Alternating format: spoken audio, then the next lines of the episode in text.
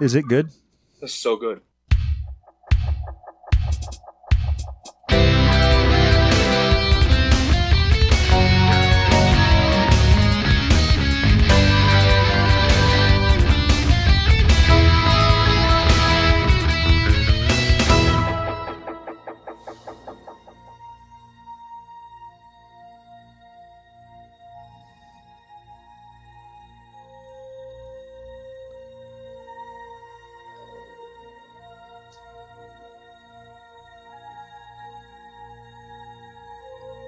Podcasting, one of the many frontiers.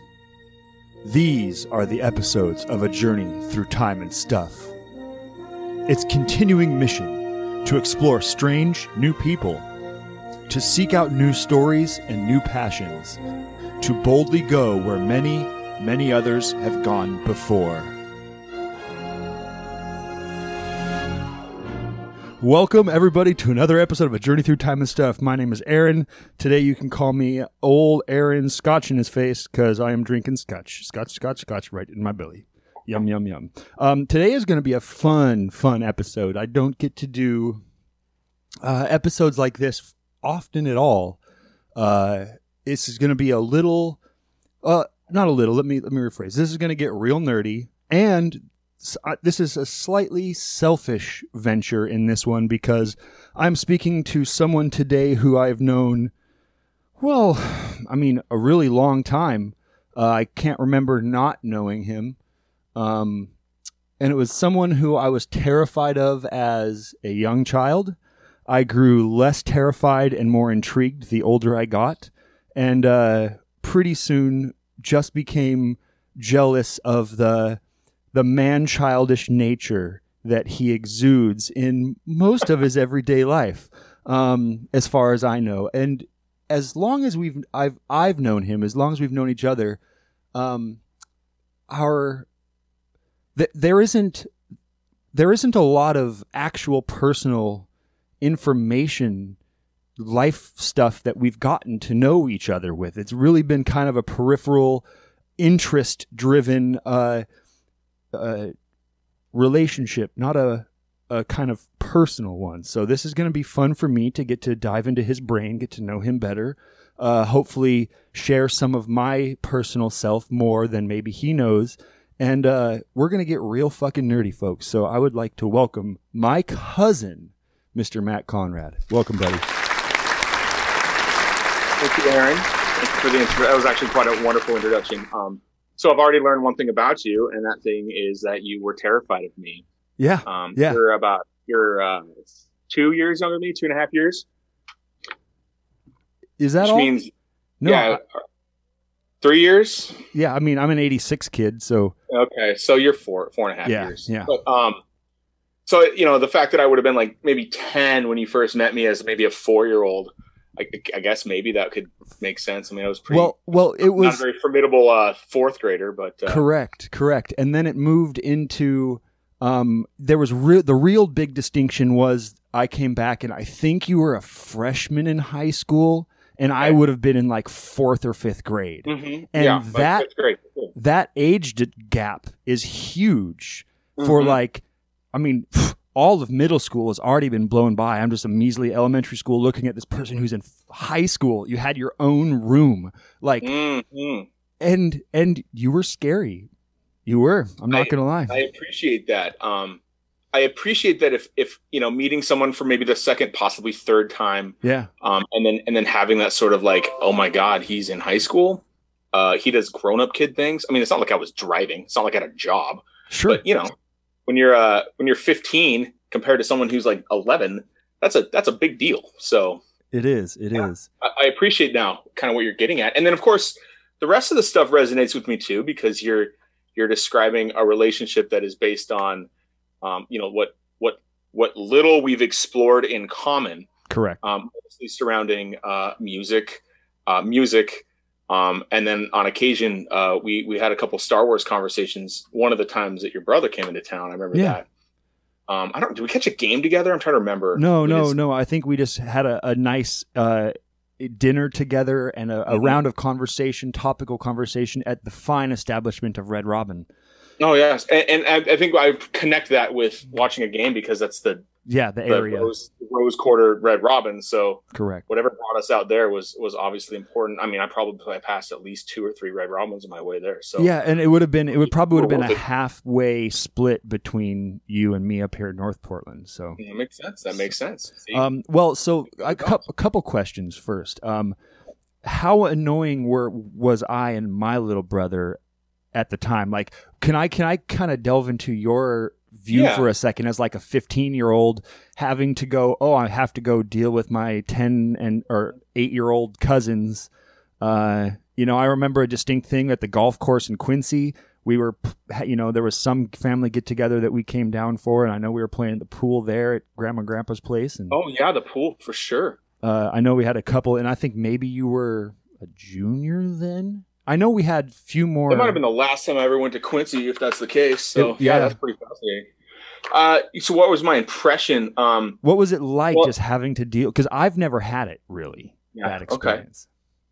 Well, growing up with younger cousin, younger sister, um, and being, you know, kind of in that mode where like her friends were over a lot, um, and with my cousin, uh, my my my mom's nephew, Yeah, you know, he's younger, and and then I, I was kind of the middle cousin as well because I had an older cousin, so I was like split the middle, and so I I was very much used to hanging around people who were um, younger than myself gotcha. and and and I've never really had negative family experience um, with my aunts, uncles, cousins, whatever. Sure. Um, so I don't I don't expect that that was anything that was a big deal for me. I, I think that you know my parents were of the of the nature to make sure that like yeah you're you're gonna have to get along with your cousin, but they probably wouldn't have necessarily needed to tell me that. I think that maybe you just Yeah, told me that because they, they felt like they had to, but no, I, I, I generally get along with everyone. I, I've been described as a giant teddy bear.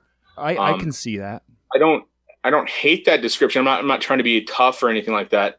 Um, it's just not the the you know it's not the person you describe as the you know intimidating freshman in middle school. I mean, I probably weighed like 80 pounds, dripping wet. Sure, sure. You know, I I don't know if I still had braces that year. I might I got them off at some point.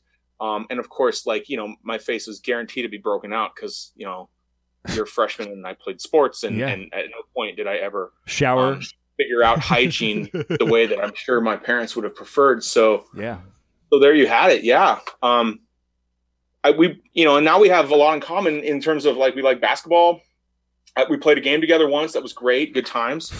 yeah. Um, and uh, yeah, I mean, It's- we we we talk smack about the Trailblazers, and uh, I you know it's, it's it's funny to now you know see you know uh, the the age disparity now in both in our 30s and uh, you know mid to late 30s.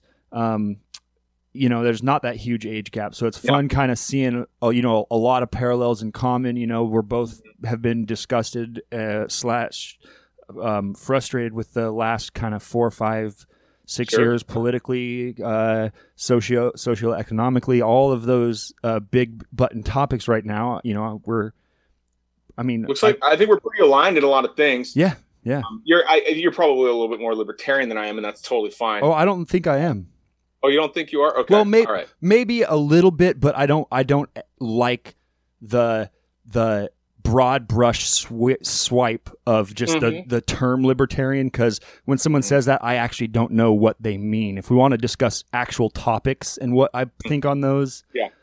i, I can go Yeah, you might find that a, a, a libertarian who bleeds libertarian color, whatever the color that is, um, you know, would probably find some of your opinions in alignment with with them. sure Um, and and then we would probably say, "Well, wait, I, I, that, that that's crazy. I don't believe." I, don't, I don't. I don't think that's too different than anyone on the political No. spectrum. no not at all not at all Um, I'm a pretty, you know, pretty staunchly liberal. yeah and, yeah uh, same but you know then i run into like a you know issues from time to time then i'm like you know i i support this or i don't support that and then i i have liberal friends who reach out to me and be like can you tell me why you believe this or can tell me why you believe that so it's it's nice to sort of be relied on sometimes when there's a a hot button topic that Yeah. seems to be being pushed through by our wonderful state legislature um, Um, that yeah.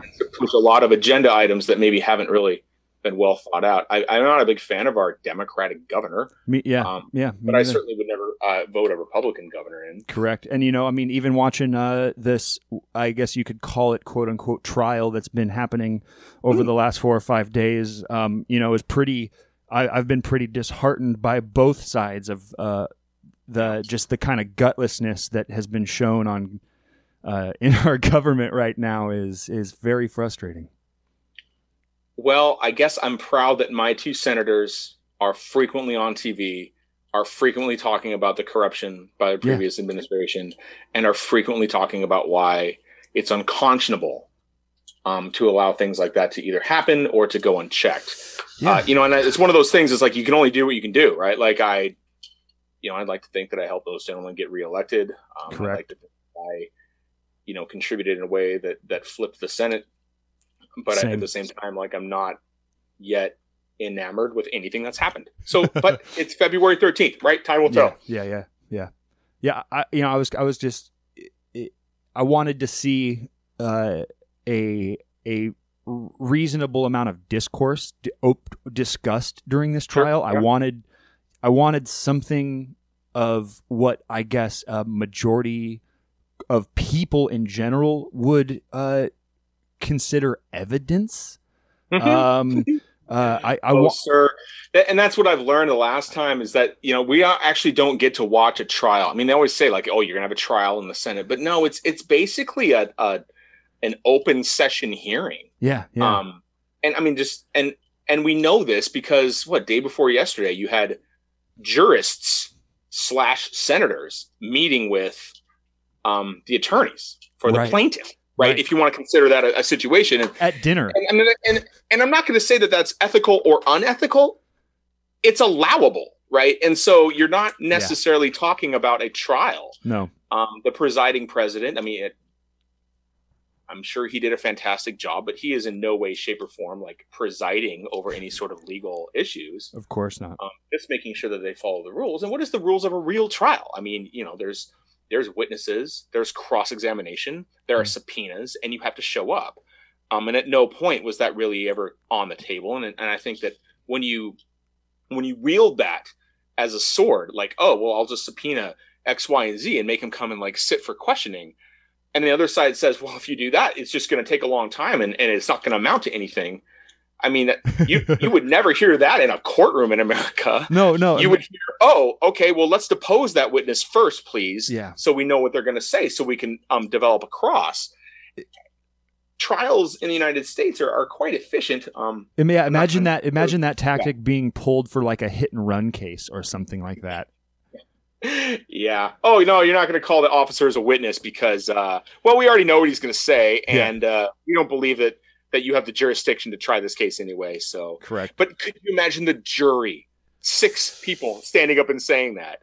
That's essentially what we were dealing with. Yeah. And I mean, I think the the greatest benefit in in in trying that clown um, in the Senate, if we want to call it a trial, is because you got to hear firsthand and on on eighty five percent of the news stations. Mm-hmm. Um, you know what was really happening leading up to uh, um, January sixth, and and and in the in the weeks before that and even the weeks after November. So if if you were a moderate, I mean, you, you kind of already know where you stand. You may be fiercely anti-democrat, but you may also not support anything um, that comes out of that man's mouth if if you had not made up your mind how you feel about it. Or or you know, uh, Lindsey Graham's or Mitch McConnell's or mm-hmm. uh, any because you've just caught even in even in just just things they've said between January 6th and now, mm-hmm. uh, statements are changed to the point where they're unrecognizable as the same person saying both of them. And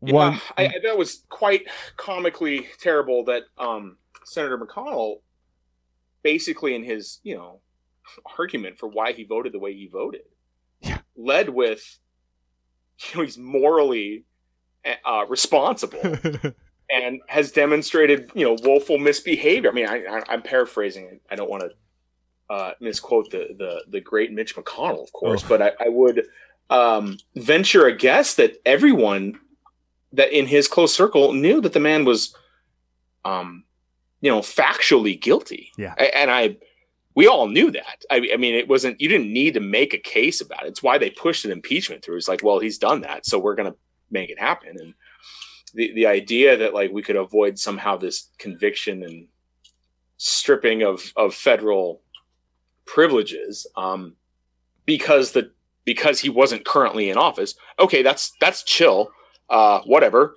Um, I like the idea that we wouldn't just go back and re-impeach uh, presidents. Yeah. You know, I uh, I I believe that previous presidents have been blatant war criminals and are still deserving of Secret Service protection and security briefings. Sure. Uh, I, I believe wholeheartedly that um, we've had some pretty sus presidents. Oh yeah. And and and if we if the Senate or the House, excuse me, you know, because the House flips, they now just go back and, and impeach a president for something that happened in the past. Like I, I would I would oppose that. Like it'd be kind of comical if all of a sudden they were like impeaching President Bush for lying about WMD or sure impeaching President Obama because of all these, you know, illegal aliens were locked up or the, you know, drone strikes that took yeah. out, you know, dozens of villages. I'm not saying that that's that would be wrong. I just be a really rough precedent to set and and I did think that there was a chance that we could actually make it happen because he was impeached while he was in office. But it does seem like we've set the precedent now that you can do whatever the hell you want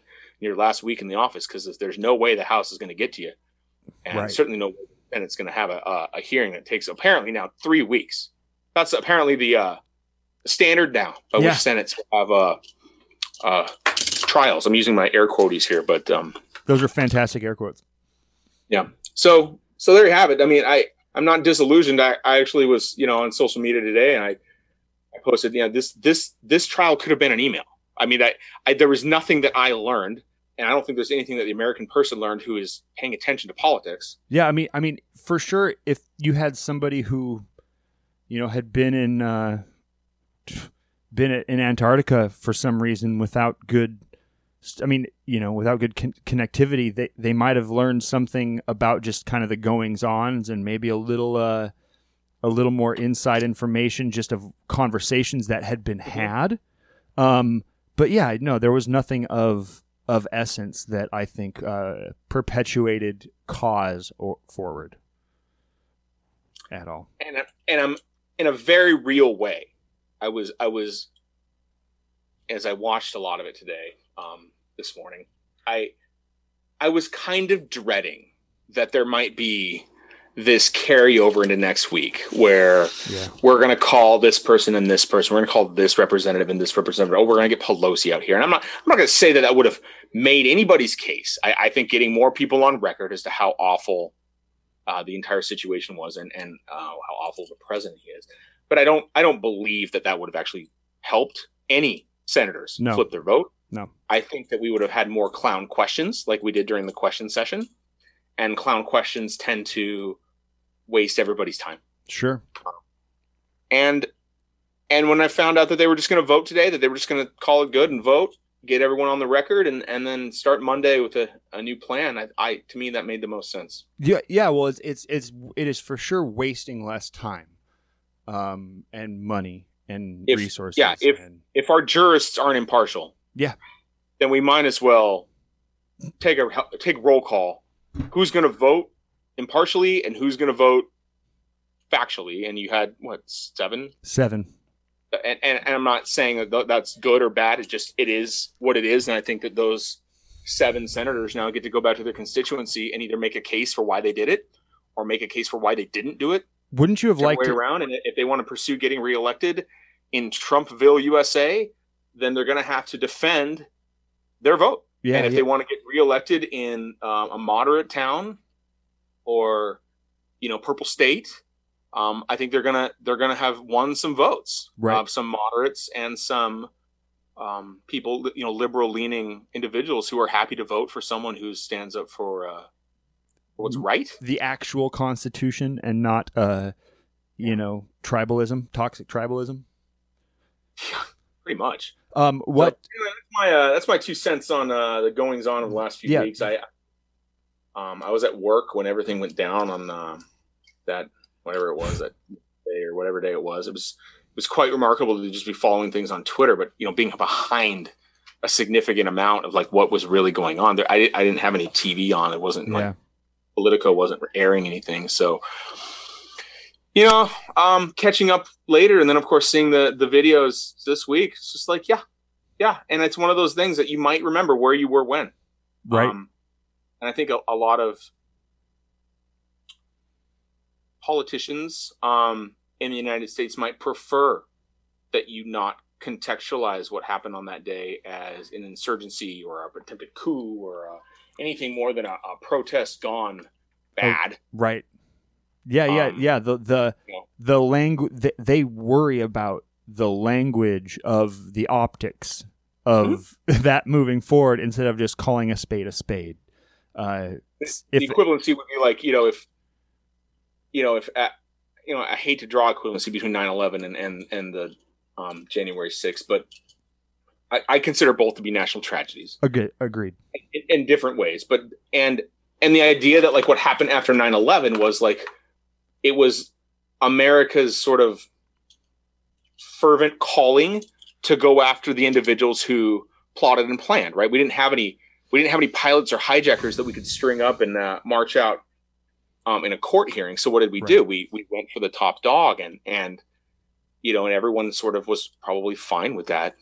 You know we we Yeah. were effectively like attacked um, and the plane that was likely headed for the Capitol or the White House was the one that crashed. Would we have felt the same way had insurgents crashed an airplane into the Capitol building on January 6th? Right? Would we have would we have said, well, you know, that was just a Or even just driven a car. steal? Sure, yeah. I mean, based on everything I saw um, on on pretty impartial media, I, I don't feel that what was happening was anything more than it was anything other than a siege. I, you know, Correct. and, we, Correct. we're from Portland, right? So we're, we're very familiar with, with protests and protest lines, and you don't get past this line. And here is a fence that means business. Now you can attempt to butt rush this fence, but what's going to happen is you're going to get you're going to get tear gas in the face, and it's almost like that that that unspoken social contract between law enforcement defending a, a, a defending their ground and and protesters, whether it be armed or not you know Correct. that that if you decide even if there's a hundred of you to get past here you're you're going to run into the cops and and when people were you know basically running through the capitol and there's here we have armed armed police i'm not security guards mind you like armed Yeah. police officers Capitol Police. Yeah. electing to not shoot them um Instead, no, they they did. wild They did shoot. They shot Yeah. pictures. Yeah. Yeah They Yeah. They, there were there were some selfies taken. Yeah, I, I don't disagree with that. And I'm not. This is not like oh, I'm all of a sudden like bootlicking here the Capitol Police. yeah. but I do I do agree that that gentleman who, um, you know, used used a lot of nonviolence to get the protesters away from um the you know the rotunda room, um, likely escorted senators away from Yeah. the mob. Yep. Um, yeah, that I mean they were more than deserving of accolades, and you know, and it's it's just unfortunately quite sad that when law enforcement lose their lives in a protest, um, you get a number of people in the United States that kind of get up in arms about that loss of life. And I think that was really missing with this particular protest. I really And- do too. But that that really kind of gives me pause. Yeah. Yeah. And I think we all kind of know why. Um, when you have a, a, a protest against racial injustice or protests against like racist police officers, and um, someone on either side gets hurt or loses their life, I think you see a lot of more of an upcry. And then Agreed. what you had, what you had on on January 6th was, Or the lack thereof. Yeah. yeah, oh, oh, I'm we're sorry to hear that those police officers lost their lives in the line of duty, and it and it to me it was just like, whoa, what? Like, I don't understand. And I think the next time that obviously there is a gathering at the Capitol building or anyplace else, I think that security will be very different, knowing kind of what Oh. happened. Yeah. But that doesn't undo what happened. No, it doesn't. No, it doesn't. I mean, I I don't think it's going to necessarily be the same as like you have to take your shoes off going through the airport, kind of a life changer. Right. But I do think that like there ought to be a more police presence if if that type of behavior is going to be shrugged off by Sure. half of our population. So Okay, well, let's take a Yeah, a little a trip. drive. let's take a little trip back in time again, um, to when I looked at you as terrifying, and you would make me uh, uh, dress up in like basically Rambo gear um, with Nerf guns and You have a much more vivid memory of, of our encounters um, in our uh, childhood, but I will I will defer to your wisdom. I had a lot of Nerf guns growing up, so that does sound like something we would have done. yeah, yeah, sure. yeah, yeah. You thought it was. I, I, I distinctly remember you thinking it was quite funny to have me dressed up like Rambo with a bunch of Nerf guns and go and attack your sister with them. Uh, I could I to this day I would I would find that quite comical. Um, Right. Right. And I would support that behavior if oh yeah, you did. You supported. fly it. ourselves down to Atlanta and uh, bring some Nerf guns right over their house. I think that'd go really well in her neighborhood too. Probably really would. Yeah, that would look great. Um, uh, at the same time, uh, what fascinated me was you were probably the first time I distinctly remember uh, listening to Metallica.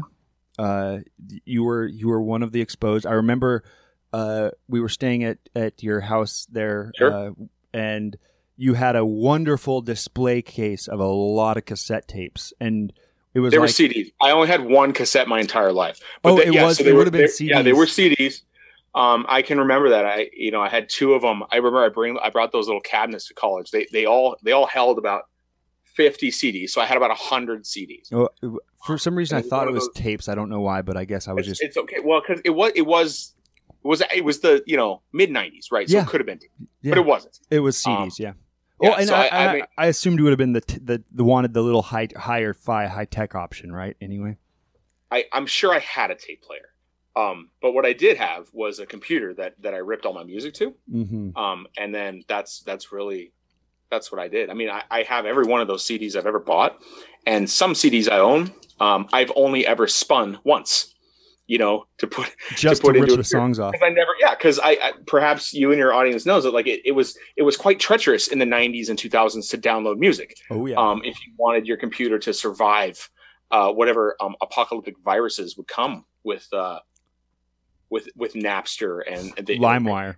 LimeWire, of course. And so and so I I was I never downloaded um, music. I, I was that guy who was like, I'm not going to download that. I'm not Mhm. going to.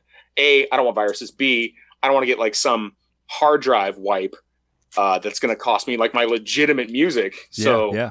so I, I never download. I did I did borrow CDs, of course. So I guess that was I guess we call that pirating now. Um, Oh, but it's but it's hard to hard to say whether or not that's uh, worse than than stealing.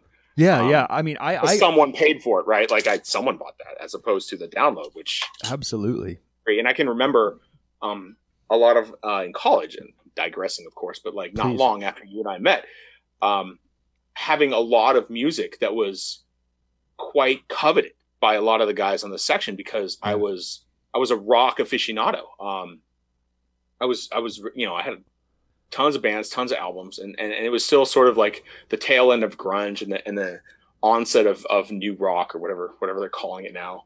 Um, you know, we, we in the '90s you just called it hard rock. Um, you Yeah. were hard rock or grunge, and and and then in the 2000s, I mean, you had you had bands like, you know, Well, metal. The term Yeah, metal yeah. came out like, yeah, new new metal, which didn't describe anything that I owned, yeah. but yet the bands that I liked sometimes they were new metal bands, and I was like, well, I, I'm not really into metal. Um, I would have made the case that Metallica wasn't by that time a metal band, I agree. and and all of the the rock that I've got from like the 70s and 80s, it was it was definitely on the rock side. Like it was the ACDCs, it was the Aerosmiths, it was the Bon Jovis. Um, it wasn't you know it wasn't um, Pantera. Right? It wasn't Right. you know any of the any of that stuff coming out of England and the Bay Area that was like that that underground Thrash. thrash, yeah, which we didn't even know it was called thrash, but like Right. now we would call that thrash metal. But if I hear a song that that I attribute to that genre, I'm like, oh, that's that's a good metal song. And if I hear anything else, I'm like, oh, that's good hard rock. Yeah. Maybe I'm weird. I don't know. No, no, that is the distinction I make too. And pe- you know, there's there are so many subgenres of subgenres of of rock now, and you have to know all the cores and all the the, the I- I don't even know what the difference between metal and core signifies. I have friends that are in core bands, and I don't know what I'm. I'm not sure what they mean. Um, But okay, so so uh, you know, in in kind of the fascinating things, um, you are a monstrous Star Trek fan. You are a monsters Star Wars fan and a Lego fan, and those were always things, from my view, that was Mhm. like the epitome of what one could be given the ability to be as free in delving into it as that one could. So your Lego connection collection is amazing. Uh, I, I appreciate the feedback, and and, and I, I know your listeners can't uh, can't see me right now. However, um, in in the back of my my Zoom screen um, are about uh, eight or nine shelves, um, floor to ceiling, yes. uh, with about, about two to three hundred different Lego sets, and they're all every one of them is a Star Wars system set. So um, that's that's something that I've well, been doing ninety nine. Sure. And not only do you have the Legos there, in front of that are all of your Blazer gear that Yeah, I- that, that you have a co- collection of as well. Yeah, I've, I've hung up some shirts to hide the shelves um, uh, to and distract the viewer who's watching me on Zoom from trying to figure out what the heck they're looking at. is it also is it also a fact that you have a large collection of Star Trek Christmas ornaments? Um, I, I will I will cop to that for sure. Um, I'm actually pretty proud of the collection that Yes. myself, my brother-in-law, and my mom have contributed to over the Decades. decades or so. yeah. um, and uh, and and this marks the first year that I, I had to purchase a new tree um, because the the uh, what I will say the girth of the ornament collection had had just worn the previous tree down, and it was sad. Ah, So yeah, um, at some point I may share with your listeners some photos that I've had of that tree. It's, Sure. it's down now. Um, I usually take it down in February and put it up in November. So correct. That's as one should. they're all Hallmark ornaments. They're all Star Trek, and they've been going back on until like I want to say, I want to say ninety three is when Right. I got my. Right. So so you know you so as someone being born in the early '80s, um, which you know I guess you would have been right around the the perfect age, that six seven year old range when Star Trek first came out, right? Um, '89. yeah, so uh, Next Gen debuted in 87, 88. Oh, I guess- Um, and I oh. watching in 89, so I was about eight years old. yeah, and uh and i i can remember the, i mean i know now um which first episodes i watched and i can recall when i when season two was halfway through that's right about when i started sort of getting into it um it would be something that i watched and and then i can and then i distinctly remember um as the show was always in syndication that over the summer between the gap between season two and season three is when the the local channel here in portland would air them most nights like we got season one and season two rerun just in a loop, and then Oh, it would wow. go through and loop them again. So by the time by the time season three premiere aired, um, I was watching it with the rest of the world. Um, it, it aired it Saturday here in uh, Oregon, Mhm. um, and uh, I had I was all caught up. And see, at that point, I'd probably memorized the first two all- seasons. Yeah. you know, 52 episodes of seasons Right. one and two. Or whatever. Well, and that, so, so at that time, um, were you already a Star Wars fan? Which one came first, and did they lead to one another? Good, good question. Um, I was definitely a Star Wars fan first. I played with Star Wars men um, as long back as I can remember. Um, uh, mostly with my cousins, older cousin and younger cousins, who had a lot of them. Yeah. I collected uh, the I collected the action figures. Um, never, never had one bought new because they were all out of print Right. um, off shelves by the time I was old enough to collect action figures. So it was all it was all secondhand, thrift, hand me down, garage sale type. So I amassed a pretty good collection of um, Kenner Kenner Star Wars men, and I this- and I absolutely loved Oh. um, Star Wars, uh, The Empire Strikes Back, and Return of the Jedi. Return of the Jedi being my favorite movie um, most of my life. So. yeah. Yeah. Star Trek didn't really intersect Star Wars. It wasn't like a, oh, I like sci-fi, so I'm gonna like this show. Uh, they were to me have always been, um, very very mutually exclusive. My my love for each has has changed over the years depending on what's on TV, what's airing, uh, what's in theaters. Um, I can remember, of course, vividly uh, being just a huge Star Trek fan for for oh decade. Um, but then of course we got a new movie in '99, right? So it was like it, it, almost in a very real way rekindled my affection for Star Wars because sure. you know many people may not remember, but like we we went a very very long time, very long time without oh. new Star Wars. Yes, and then when Star Wars ended again in 2003, we went another very very long time without new Star Wars. Correct.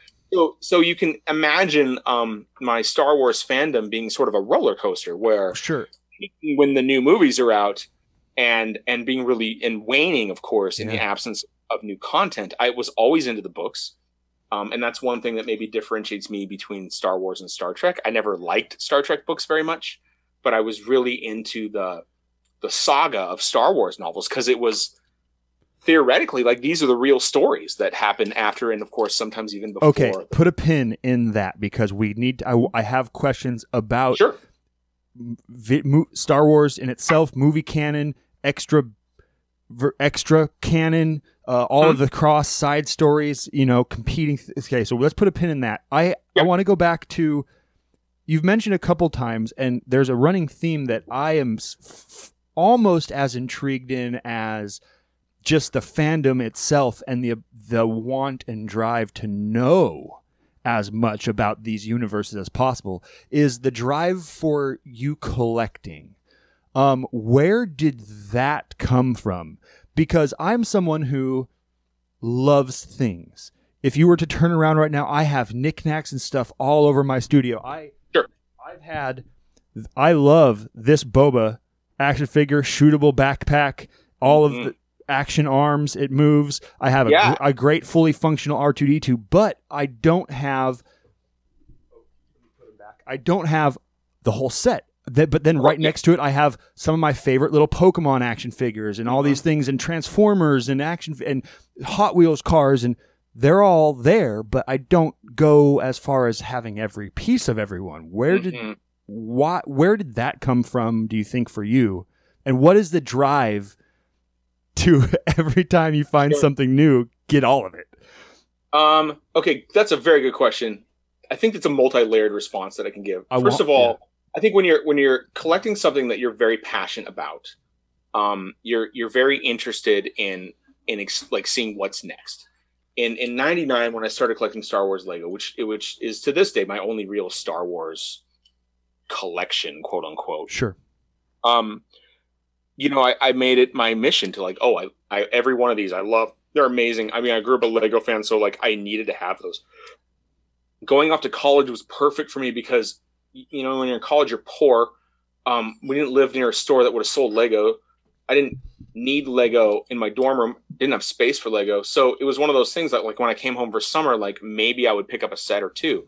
So there's like this dearth of like completion um, between like you know ninety or about 2000 and 2004 so yeah yeah and it, and it wasn't very long before they they did like a set re-release you know or, or they would remake a set and i i got to the point where i was like all right i i really don't feel that i even want all of them you know and so when you when you cross that gotta collect them all bit bridge and then you get to the i don't want them all Mm. It's really easy to just start doing kind of what you're doing. Like I'm gonna pick and I'm gonna pick and choose like what I like. And yeah, yeah. and to this day, like that's kind of how I approach uh, Star Wars Lego. I I will pick and choose a set that I, I would prefer to have in my price range. Um, maybe it goes with my other sets. Maybe it doesn't. Maybe it looks good on the shelf. Maybe I just kind of got to cram it in there. Um, but it's that it's that. Then this is the second part of my response. It's that dopamine response. It, it's that here is a thing that I want I will feel good if I have it. I will think about it for a while. Mm. I will imagine having it, and then that that that gratitude of oh, I found it for a good price, or oh, this person was selling it, or I got a discount on this. I think that that's that's really for me. That's what the chase is all about. Gotcha. Um, and that's and and really, to be honest, like that's other than my my Christmas ornaments, I don't I don't have a lot of like Star Trek stuff. No. Um, if you could see my room here, like I've got like a little shelf that I put a few like things on. Um, yeah, but, but I don't. I'm not a completionist. Was completionist when it comes to any collection I have. Sure, but but you enjoy hmm? the you enjoy the the the act of collecting. You enjoy the act of filling maybe a void that Sure. that, that you feel like do you do you do you kind of look at those things and see empty spots that you need that you go, "Oh, I need to fill this emptiness with this." Is that something you process or is it a little more extrinsic than that? Because I, I would say I would Yeah, say no, maybe you even do it with the jerseys. Maybe you do it with the swag and the socks and the shoes that match the hat that match the thing. It's fascinating to me. I don't have the compulsion. I, I know friends who who need yeah, all of the color schemes of the Seahawks jerseys, or or they're Lakers Mm. fans and they want all of these Mm. things, or or y- Mhm. you know like. Like I, I get that thing as well. I don't have it. You know, my little brother's a, a bass collector, and so he wants a bunch of different basses and all the stuff that goes with that. And I Yeah. have a couple, but I don't need the. I the only thing maybe I have is Sure. vinyls. Right. I, I Mhm. I love collecting vinyl, and if I go, oh, there's a band I want, then I want like this album that feels right. But I don't need Mhm. every record from that. Band. you're not you're not to um, complete their entire discography right.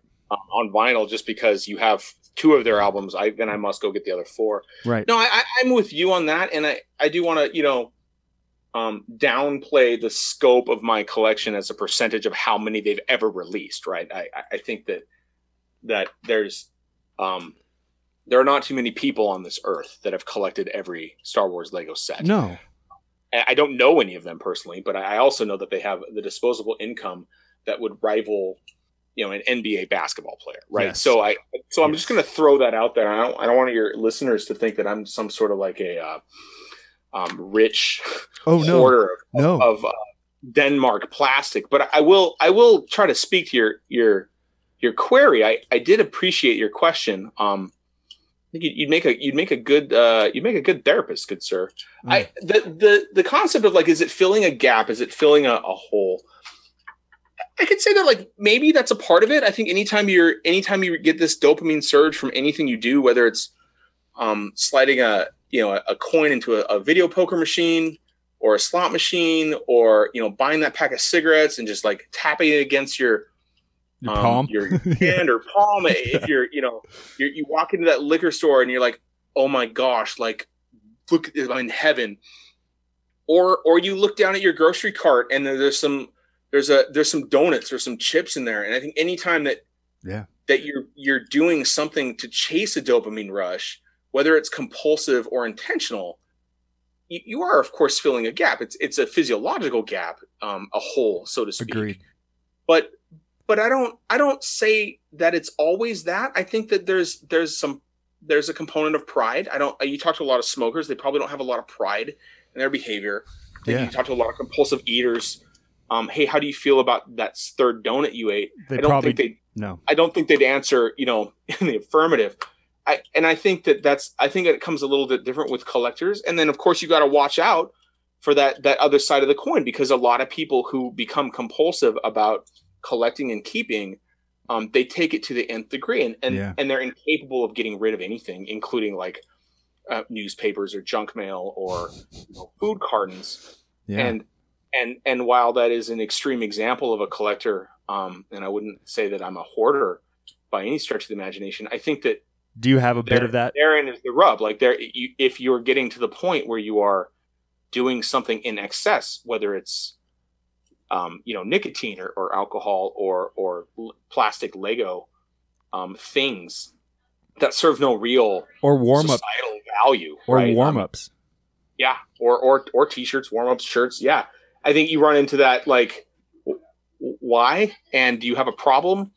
And um, you know, it, I'm probably not objective when it comes to do I have a problem. Sure. I, I can say that I've never filed for bankruptcy. I can tell you that I've never uh, lost a home or lost a job. Yeah. Or okay. So, so uh, missed a paycheck because of any sort of collection. But I can also say that I've I've definitely spent money in the past that I should have probably spent on something else because that little plastic thing went on sale, and I was like, that's a price that I feel like I can get.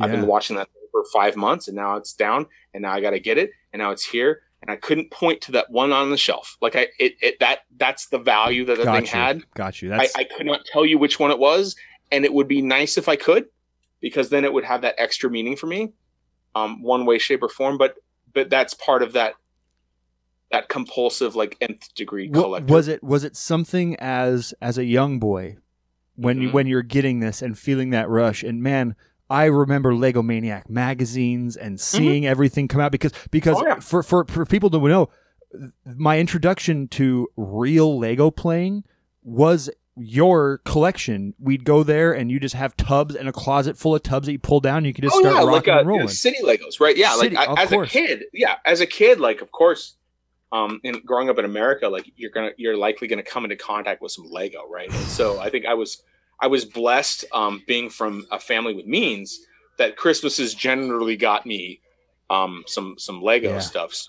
Yeah, did you? But you know, uh, did was that kind of a thing? Were you were you a confident kid in in, maybe in school in in figuring out because I relate to the the fantasy escapement thing. That's what Hmm. that's what Star Trek was for me. That's what Star Wars was for me. Um, Mhm. Just just imagining the getaway, but anything, man. You know, it, it could have been a Princess Bride. It could have been uh, Neverending Story. I mean, any of those things were the fantastics, the Indiana Joneses. All of that was the the the, the fantastic, and I found before I really d- developed the appreciation for playing music, um, the other escapes in life other than video was Lego sets because you could literally build the reality you wanted, right? If it didn't work, you crush it, you could break it and then rebuild again. Um, and then listening to music, the audiophile side of the escapement. And I found, you know, I was not a very confident person in myself as a young kid. Um, I was awkward and tall and lanky, and you know, I had red hair to boot, and uh, like you said, probably not the greatest complexion because you didn't really figure out hygiene to the best of what what Mhm. probably could have been available, and um, confidence was found in the extra stuff. And so I was kind of wondering because you dr- were driven to it. Were you a confident kid? Well, I I did do you know a lot of stuff in school and class. Um, I wasn't like in like student government or anything like that. I, I did have some friends. I did the scouts. Yeah, I was Boy Scout. Yeah, teams. Um, Yep. But you know whether or not I was confident or not, I guess uh, I guess I always had confidence in myself. Um, but I was Okay. never, but I never really saw myself as an extrovert with my peer group. okay. And and I and I you know for me like those Lego like Lego sets like that was always for me imaginative play until about fifth grade, right? Which I think is probably when I got my last Lego set Yeah, you know, as a kid. Um, because at that point you need to either be focusing on schoolwork or sports or Mm. you're doing something else with your free time, it, it- video games, you know, because that's really what kind of when, you know, oh, middle school, let's play some video games. Um, Nintendo, man, was the best. Super Nintendo was the best, best. The, and I think, you know, Lego takes a back seat. And, and to your point, like you come over like, oh, you have Legos in a tub. Okay, well, that should tell you everything you need to know about Lego right there because they lived in a tub in my Yeah. closet yeah, yeah. um and and i'm sure there was no sets i mean there was all 10,000 bricks like Correct. disassembled and and i and i i will draw a, a firm distinction between the purpose and the utility of that item for me in my childhood versus as a as an 18 year old like buying my first star wars lego set um i can remember what it was and where i got it and everything like that and and and it's it's it's may it may have been disassembled it may have been put in a bag it may have it may have moved homes a number of times um, but it, it is not in a tub right with Yeah, with yeah. 10,000 other pieces i i would be um I- I think my collection would lose value, and I'm not talking about value like monetary value. No, I would lose Personal. value to me Yeah. If it lived in a tub and I had to go and spend a week finding all the pieces for this one 1999 set.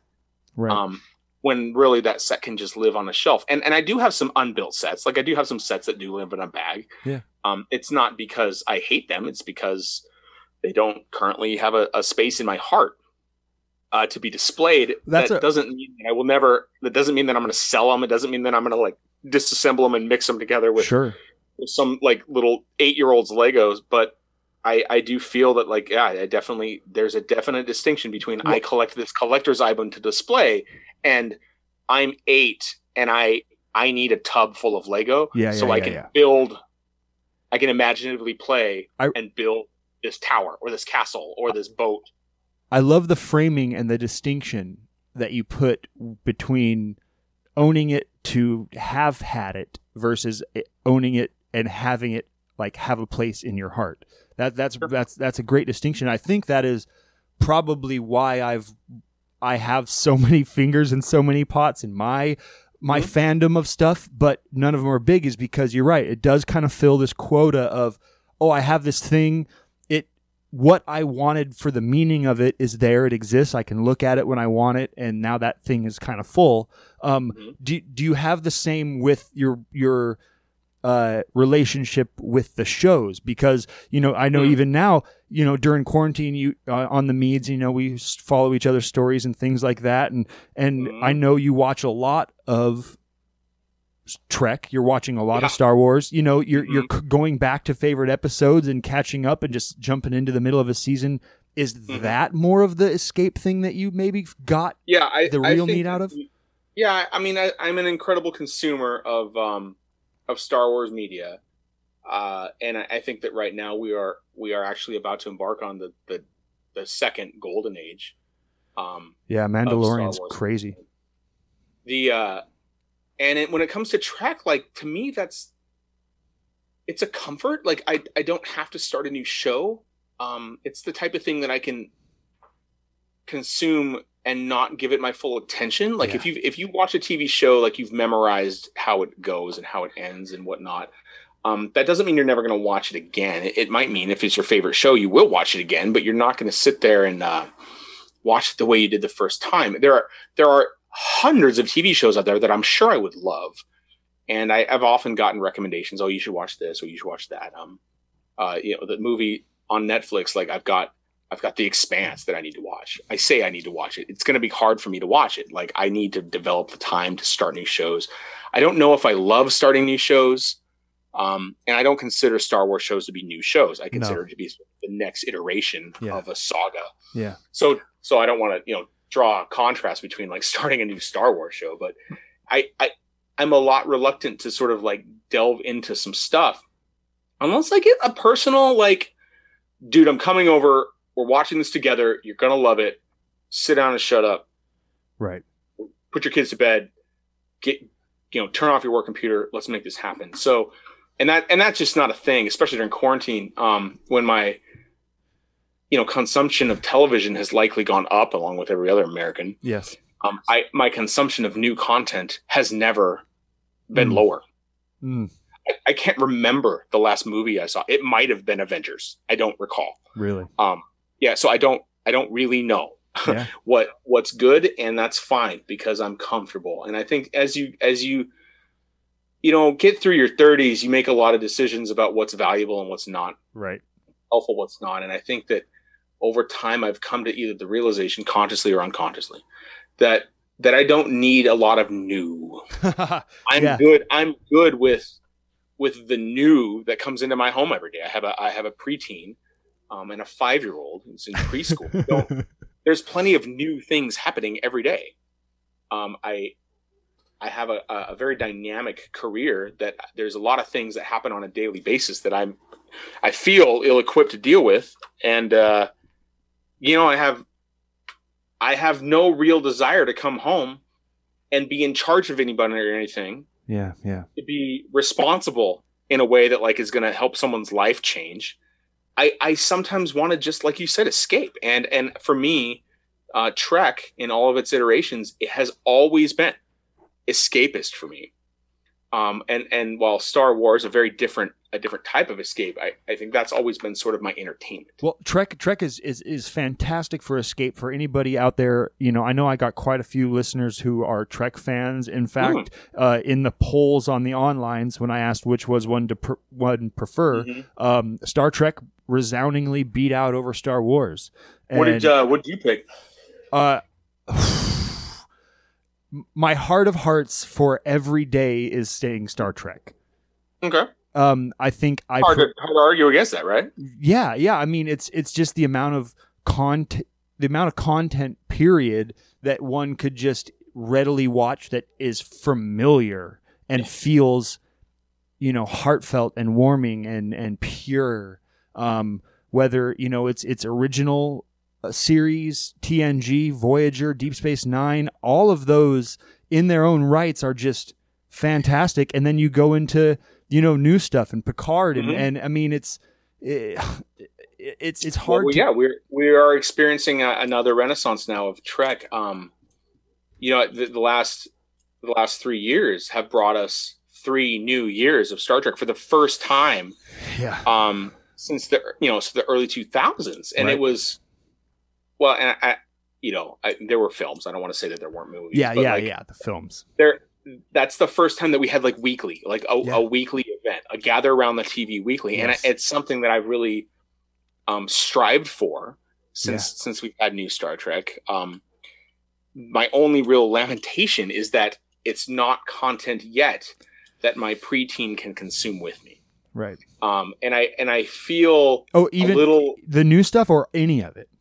New the new the Oh, new yeah, stuff, yeah, with yeah, the yeah. exception with the exception of Lower Decks, which is a fantastic show. Lower by the way. Decks is great. Lower Decks is great. yes. Um, and and my daughter has watched every episode of Lower Decks with me, but she was she was really into uh, the Orville. Um, that kind of went off airish air ish, Mhm. and then and then Lower Decks kind of was that next thing that she grabbed yeah. gravitated to with me, and it was a lot of fun. But she's just not. She wouldn't do well both attention wise and content wise, and of course adult theme wise Yeah. um, with any of the other iterations of Star Trek, and and that'll be something that we consume together at some point. I, I'm not saying that we're never never watch that stuff, but we're not. It's not. It's not graphic, sexual abuse, Yeah. of Yeah. and and you know pejorative words, but it's it's it's something that I think is a, a, a 10, 11, and now 12 year old. Um, it isn't quite ready for it the way that you and I were watching Trek when we were 10, 11, and 12. I mean, we were eating that shit up Yes. um, you know, we we couldn't get enough. Uh, and and at one point, especially in our adolescence, there were two shows on, right? And like, so Yeah. you might get a show for six months out of the year. There's going to be three months of overlap, so you might get two Star Treks a week, and then Yep. you're going to get another three months of Star Trek of new stuff, oh man. and then you're going to get three months off to to just take a break before the next you know series kicks off and i and that's one thing that i really liked about about trek they didn't take a break yeah. um, you got new Star Trek from like 1987 to 2004, Yeah. Yeah. and and and and I'm not going to disparage any Doctor Who fans. You're out there. I, I love you. However, what what other franchise can say that? What other franchise can say we were we were good good for more than a decade? The Simpsons can you tell me the Simpsons were good good for more than a decade? from from 90 94 95 to 2008 2009 that You got period 13, 14 years, right? but that's but but but it was ramping up to that 94 95 when it really Mhm. got good and then 2008 2009 it just fell off and it's and, and with Trek, you have you have that time plus some more, a little bit of a gap, and then you had 2008 where we had that new resurgence of content. yep yep Um, and I'm a huge fan of, of 2008 Star Trek or um, 2009. Yeah. And uh, and and loving kind of like what they decided to do around like we're going to canonize things that were never canon before. So you could go and pick up a Star Trek book written in like 1993, um, and it's about the crew, and it's a it's probably a fun read. Maybe it's garbage. I don't know. But the decision in 2008 to say any media released, that's that's canon. That's part of the story, right? So feel free to read it if you want, if you want some context, or if you want another story, if you want another adventure. Um, see, to me, that's that's what makes Trek good now, and I would even argue like as better, as good as it always was. right and Because- and This had nothing, and we had nothing, of course, for for from from '69 to you know um se- you know '79. That was when we got our film, and you know the the motionless picture. You know they rebooted that they rebooted Star Trek in '82. We were both too young to have uh, Yep. participated in that, or not even alive in your case. Um, and I remember the first Star Trek movie I ever watched was Six. oh yeah It was a fan, yeah, and I loved it. Absolutely loved it. I wasn't sure what was happening, um, but I knew that it was amazing. And yeah and then going back and watching two and three on TV, and then eventually getting them on tape. I had them all on tape.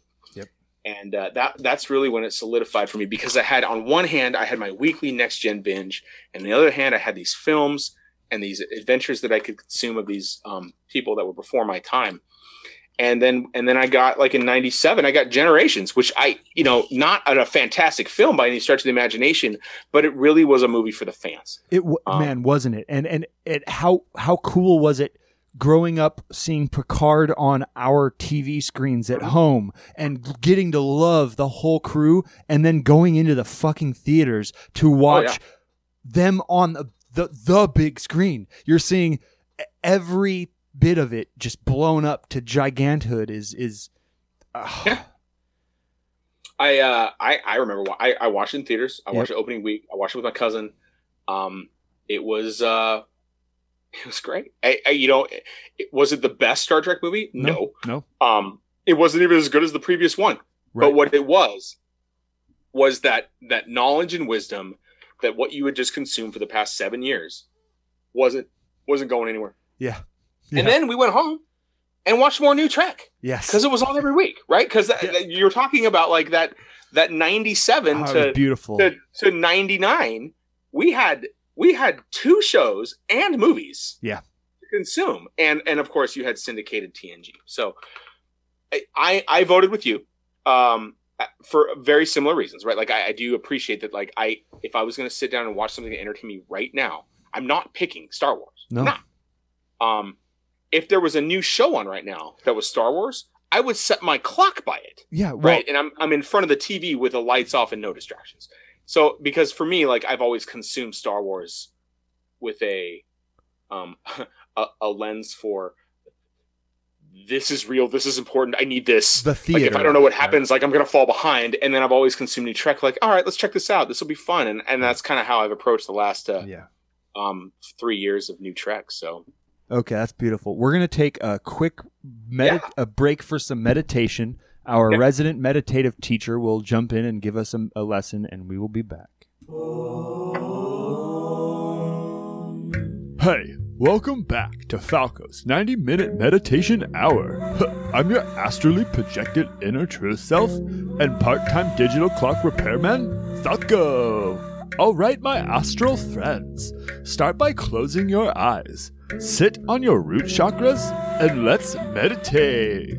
Today, we are going to be concentrating on the phenomenology of being. One can truly unlock their inner potential to be by being one with yourself and the universe. Okay, in your mind, I want you to picture yourself on a couch. Now, command your aura to stand while leaving your corporeal self sitting. Once you see yourself sitting there, doing nothing, recognize that's you. You are both the you who does and the you who doesn't. So don't be the one who doesn't, and keep being the one who is not the one who doesn't. Run, or float, or don't. But above all else, do not don't. It's a bad way to be. The most important part of being is recognizing. Oh, oh man, it looks like we're at the end of another episode. well, I hope you guys know how to be Hare Krishna. Namah Shivaya. And i'm gonna switch to uh mixed drink Oh, that's, Side. that's beautiful. Got uh this is uh ginger beer. I'm gonna go one half. There we go. Half a thing. Two shots of Bulleit. Ooh, Bulleit and ginger beer. I like that. One. Two. Oh, that kills that. Now, if I was doing this correctly, I would get some lime and go in there like that. I, I currently am out of lime because it's snowpocalypse Yeah. and I haven't been able to go to the store. Let me see what I have in here. Hang on. Oh, I, I like that. I like that a lot. Um, I got okay. So I'm gonna do one. So the the creative chef for me is going to go with lime Lacroix, and this is not going to be gross, by the way. No, it's not. Ginger beer, lime Lacroix, and Bulleit. I like that. This is it right here. So I've now made a drink.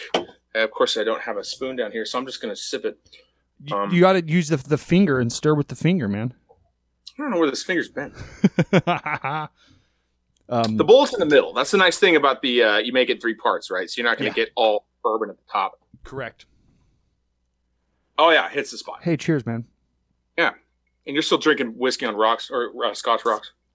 I am drinking Scotch Rocks, and uh, I got a beer back. I'm drinking. Uh, it's actually Well, now I have a Lacroix back. So what do you know? there. You go. Um, okay. Well, I got. Go back on. let's. Uh, I we're we're gonna move into some question time. Just purely purely Q and A stuff. We got some fan questions. Uh, my own personal questions just about you, and and we're gonna start with Star Trek because we were just on there. Um, what and and most of these questions for me because I think TNG is kind of the the eponymous outside anybody who you're going to ask about TV Star Trek, they're going to think TNG first. Most people are not Voyager fans. You, don't think that people, when they think of Star Trek, would think of the original series first? I'm, I'm not saying you're wrong. I just Ooh, um, I I think it is entirely age dependent. okay. I I, in my experience, when you say, "Oh, I watch a lot of Star Trek," the next question is, "What are you watching?" Right?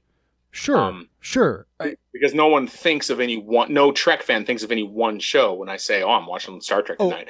But I think the casual person, when you say, "Well, I'm watching Star Trek," the first thing they're going to think of is Captain Kirk, and Mr. Spock. really, The, the casual and the casual non-fan, because I think there's household names, and frankly, like Lieutenant Commander Worf is not a household name. no, no, you're right. And I think Spock is probably more of a name than Data. Peop people Mm-hmm. aren't, peop, you know. Absolutely. Okay, yeah, no. I guess you're right. I guess you're do you right. like Kirk or do you like the bald one better? I think is often what a, a non-Trek fan would ask. yeah, But I'm gonna I'm, gonna let you finish on this, Okay. Connie. I'm, gonna- I'm gonna let you finish because because it seemed like you had a good question coming. Well, I do. I do. And so I am keeping most of these TNG centered for for for this discussion right now. Um Sure. what uh right off the bat, let's just talk um what is your favorite enterprise? Um, my favorite Enterprise is the Enterprise E from Trek eight, nine, and ten. Yeah. She gets schwacked up pretty good in ten, but you know they fix her, and then there are continuing voyages that you can participate in in the video games and novels if you so choose. But um, that is by far my favorite Enterprise, the John Eaves Enterprise E. Yeah. Um, if if I had to pick a second one, it would definitely be um, uh, the refit Enterprise from Star Trek: The Motion Picture and Star Trek Two and Star Trek Three. I I really appreciated the way that they took the the cardboard and plywood sets and really really made them pop for the big screen you you, you are not distracted when you watch those films about what's happening and the eye really pulls to um, The aesthetic, actors. yeah. Is very different than the than the show where there was routinely something ridiculous happening Sure. um, on the screen or in the camera, and then, and it's the way that, uh, um, just the way that that that design team reimagined that that ship. To me, is is one of the the the greatest accomplishments in science fiction. It, it brought a new generation of viewers, and it re-solidified what the Starship Enterprise looks like yeah, yeah, I agree. I agree. or- and and so and so I will I will I will say I the John Eaves' Enterprise wins for me, but that that that refit Enterprise and then she becomes of course such a character you you've known her for decades, right.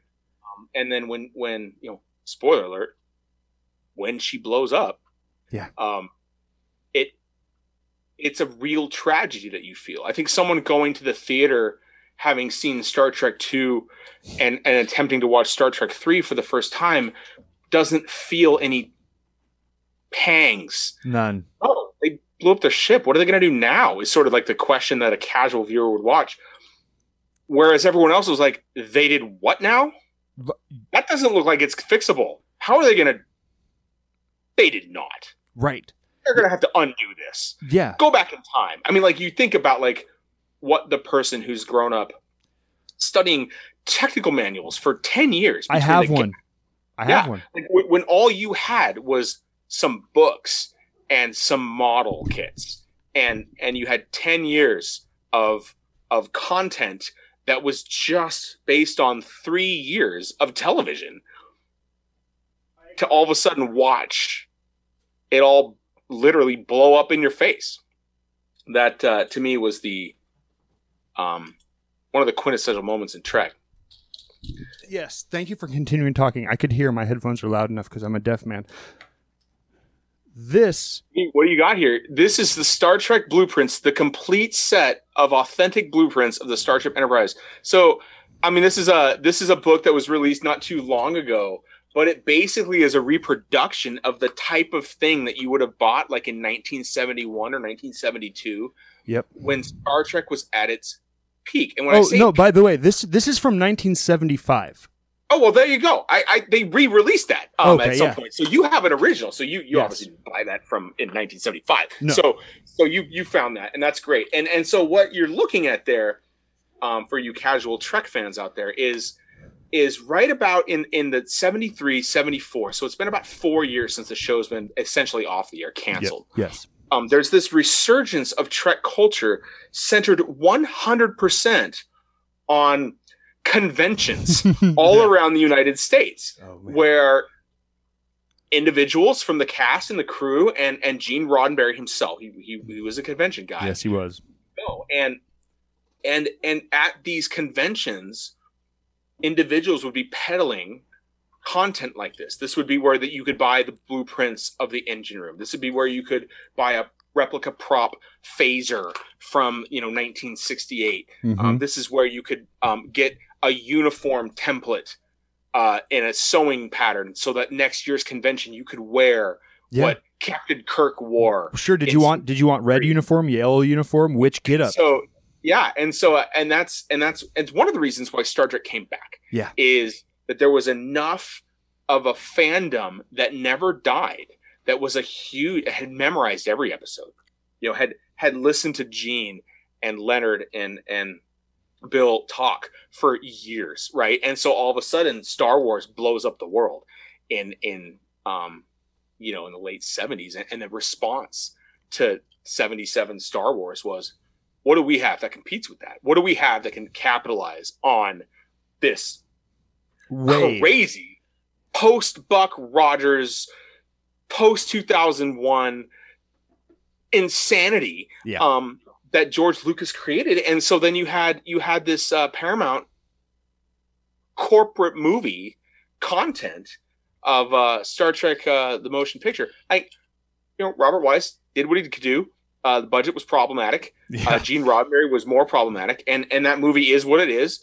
Has it stood the test of time? Sure, because people watch Star Trek Well, when they when they did because it's Star Trek, Well, right? well, I think what made it what what helped it stand the test of time is what you alluded to just in our previous topic was making that refit enterprise hmm really brought the original series. You go back and watch that. You watch the original movies. You feel it. It that, that whole set looks a little more visceral now, having lived kind of the modern take of it. Right?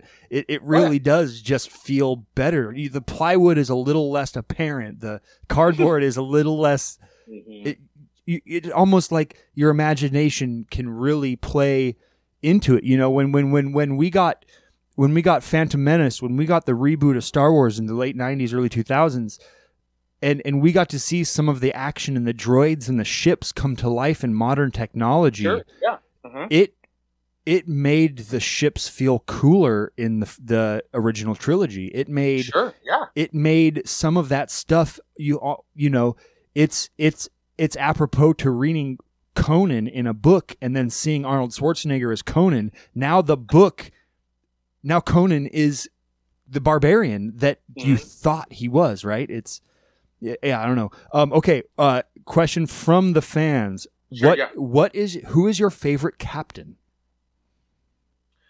Um, my favorite captain is Captain Picard, and not because of the ship or the crew or the show. I, I, I think that he embodies what I prefer my captain to embody: uh, stoicism, uh, a cerebral approach to problem solving, a a absolute trust in the individuals who are underneath him and um the the idea that that some rules are are meant to be broken Sure. some are meant to be bent but most are there to be followed Yeah, yeah, he was he was definitely a little more rule oriented than Kirk.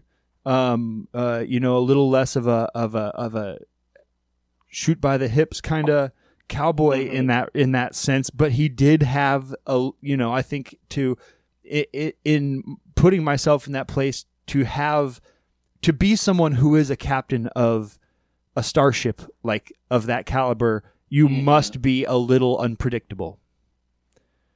I I will also asterisk my answer. Um, that I Captain Picard is my favorite captain until he wasn't Captain Picard anymore, and I think a true Trek fan would really understand what I mean by that. Yep. Um, because at one point his character undergoes such a drastic change. Yeah. Um, and it was all designed um, for Patrick Stewart to be a little tougher, um, be a little bit more rough around the edges, and be a little bit more action motivated Right. um, for Star Trek's eight, nine, and ten. And in fact, by the time you get to Star Trek ten, he is he is a um, almost unrecognizable as a as a written character than he was in any season of the Next Generation, particularly seasons three, four, and five. And which Yes. most Trek fans say are sort of like that's when Star Trek: The Next Generation was its best Agreed. and a lot of those episodes that are considered the best of Star Trek were Captain Picard episodes, right? They were they were episodes in which you learned a valuable lesson. They Yeah. were episodes in which the captain was faced with a, a- a difficult situation or, or some uh, unwinnable scenario, and the way that he and the crew handled it was was was in no way, shape, or form what you see happening in in, in the films and and that's not because of the right. I mean, we had, I mean, we had Frakes directed, you know, eight and nine. It's not like yeah. you know, it's not like we didn't have anybody who knew Star Trek writing these shows. It, it it's because the character evolution had to take that turn. the Like- movie going audience Yeah. is not interested in a philosopher captain quoting Shakespeare and chilling out on the bridge while underlings go do the work. Correct. movie going movie going audience wants to see phasers and shooting and kickboxing and punching and fights to the death. That's why. That's why. That's why the the reboot of uh, the original was so good in you having, uh, you know, Kirk being exactly that person. Even Spock became that person. Uh, Yeah. You know, it, it, yeah, it definitely goes there. Um, yeah, for me, that's why I. I mean, obviously, I think I think I would say agree. Picard is probably my favorite captain, just because it is, it it feels the most natural to me, um, Okay. as just just thinking of Star Wars in general. Um, but I was always a Riker fan when I was a kid over Sure. Picard during the shows. Riker, especially season three, season four, Beard Riker was was you know honestly like like he was just such a good and then uh, for me I was a data guy like Mhm. I, I and it's funny you brought up favorite episodes when people talk about their favorite episodes throughout the series you get them mostly Picard centric which I agree with I wrote a list of my top 5 favorite episodes just off the top of my head without really going and reading through you know You have that list now? Yes I do I'd Uh, love to hear them and compare them to where my favorites are. I will um, are we talking all shows or are we talking just next gen? this is just next gen and Okay, I, I just went i just went through the you know off the top of my head what uh what episodes for me really stick out the most Sure. um and they are not all picard centric episodes for me so um i think my one of my favorite episodes for me um, and these are in no particular order. I'm just gonna. They just kind of came to me this way. But this one was my favorite when I was a kid. It was the one that I loved the most because it was so out there. Is Darmok. Which is a Picard episode. It it is. It is a Picard Yeah. episode, but it's Uh-huh. but the the way it's shot, the idea, even though it doesn't really work if you think too much into it, is is amazing. Just thinking in metaphors Sure. the whole time, right? Um, So Darmok was a great episode. Um, I, Borg Okay. is You know, you don't see. I mean, you have obviously Picard's in that, but like that, I would say I, Borg is a uh, Data Geordie that's Uh, that's that's what yeah Everly episode, yes right? yes it is it is entirely a data ep- driven episode. The same with Measure of a Man. Uh, That's which is a Picard Data.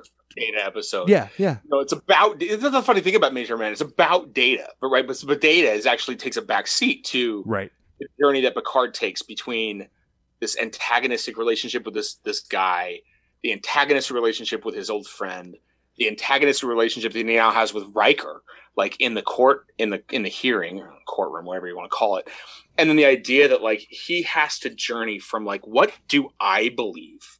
Because I Yeah. I'm not sure. I I just know that I don't want to lose my officer.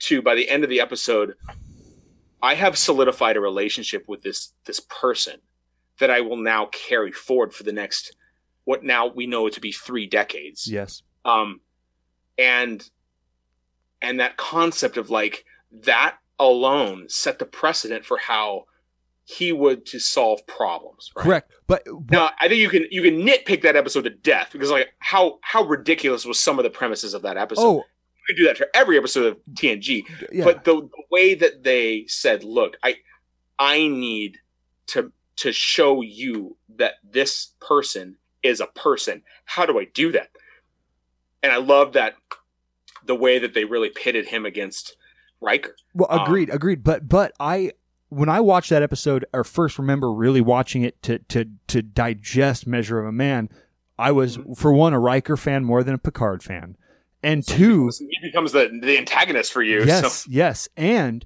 I what really stuck with me was the growth of Data in that episode. While he kind of did play a backseat, he wasn't the the real decision maker. well, he was of- he was the MacGuffin, right? Like he was Yes. the the thing that we were talking about, but he wasn't in every scene. I mean, no, the most poignant scene in that movie, I think we oh that movie, sorry, my bad. The most poignant thing in that episode that I think we can all talk talk about Yeah. is the is the you know Picard Guinan scene where they basically sit there and have that back and forth around Man. what are like what are we talking about? It's that crucible context of like Yes. we need to put everything in here and boil it down. What are we talking about? We're not talking about property. No, we're not no. we're not talking about property. We're not talking about machine versus the flesh. We're talking about slavery yes, and and to have Whoopi Goldberg deliver the line about slavery, I didn't understand the context of that. neither did I. As yeah, Ten years old, right? So I, I mean, I appreciated it. Like, oh, okay, yeah, it's slavery, bad, but but then to go back and see the work that she's done and to understand who she is as as an advocate and I- to see and to see her filmography and the Yeah. things that she has written and now you you contextualize that that Patrick Stewart Whoopi Goldberg scene was actually not about data at all no, no, it wasn't. and and I think we all know, and anyone who prefers Star Trek over Star Wars, for example, or Star Trek over Doctor Who, or Star Trek over any other like science fiction genre uh, um, entry, will will tell you that what makes Star Trek best is when it's commenting On, on social, today. Yeah. yeah, and and the best Star Treks aren't the ones with the most phasers nope. or not the ones with with crew X dies or oh they fight this monster and it's funny. No, it's it's when it's when you can get that in a crucible and say this this is what's really happening and and that is why Trekkies Trekkers will say don't even ask me Star Wars or Star Trek. Yeah. Like what do I want to go what do I want to go see in a movie theater with some popcorn? Show me some lightsabers, baby what do I want to watch on a Tuesday night when I've had a rough day at work and I need some context into my life? I'm gonna watch The Measure of a Man from Yeah. season two of The Next Generation, and I'm gonna Yeah. I'm gonna go to bed optimistic that our our planet isn't doomed. Correct. Yeah, yeah. That's that's what. Honestly, that's when I was sitting down making this list because I'm excited to hear your top five as well. Um, d- that's why Darmok came to me so strongly is because it was one of those lessons. Man, I remember being in middle school, watching people talk past each other, and and referencing that episode, going, "Oh, oh, that they want to understand each other. There is just a, a, a, a perception of way where they're coming like that that that concept. You watch it play out today. You watch it with the with the the I mean online v- volatile discourse Sure, just yeah, what's happening sure. this month is literally Mhm. people only speaking in metaphor and people unwilling to see right away that metaphor is what is guiding them like Well, and also talking to talk. Yeah. Writing to write. And I, I will own that for myself. Like I have often made a politically charged statement or a comment on a, a social media blog or post that wasn't to, that wasn't to change the blogger's mind. It Right. was to make sure that the world saw this point, right? And, it, and in a very real way, that is that is talking to talk, right? Writing to write. Um, and I think where you learn in Darmok, and I would even I would even say that like check out check out um, Loud as a Whisper, the season two Oh. episode. great Um, You know the same theme where you can't truly communicate until you understand the context of who's communicating to you. Yeah.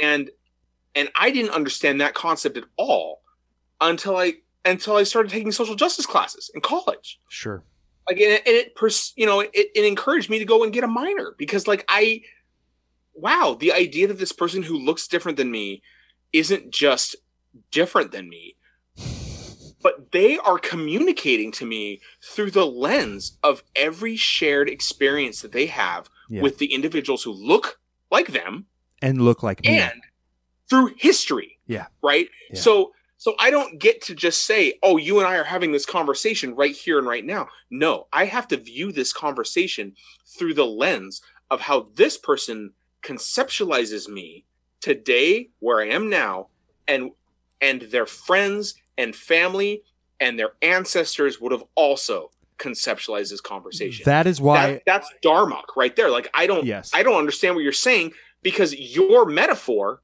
doesn't resonate with me. I don't understand what, you know, um, on the walls mean. I don't understand what like when the walls fell. Like that that concept of like you're on the ocean about something. Yeah, you're talking about something I don't have any idea of. Yeah.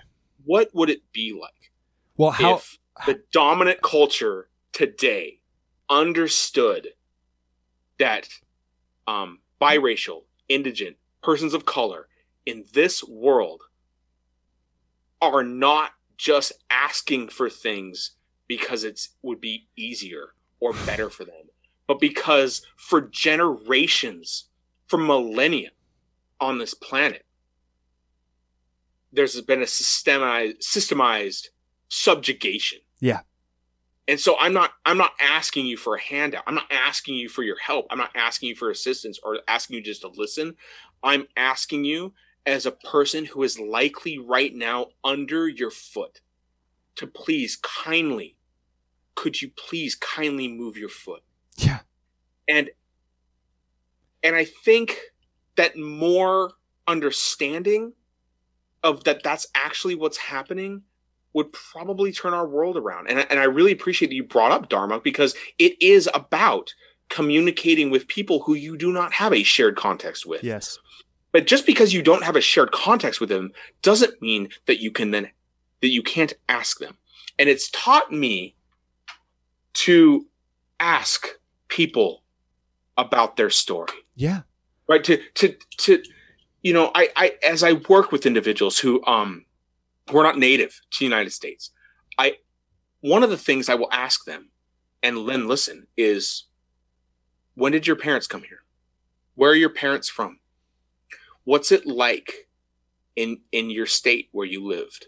Yeah. why do you remember coming here? And if so can you can you tell me a little bit about what that was like for you as a child and i think getting people to talk about their experience that of course is a shared cultural experience it's not shared with me i'm a um i identify as as a, a, a cisgendered male um who happens to be caucasian yeah, Caucasian, exact. Um, and, and of course, like unfortunately, like not only am I Caucasian, but I've, I'm like in my 30s, Yeah. and I have and I have a means, right? And I'm college educated. So so like right there, I've already notched myself into the the 90th percentile.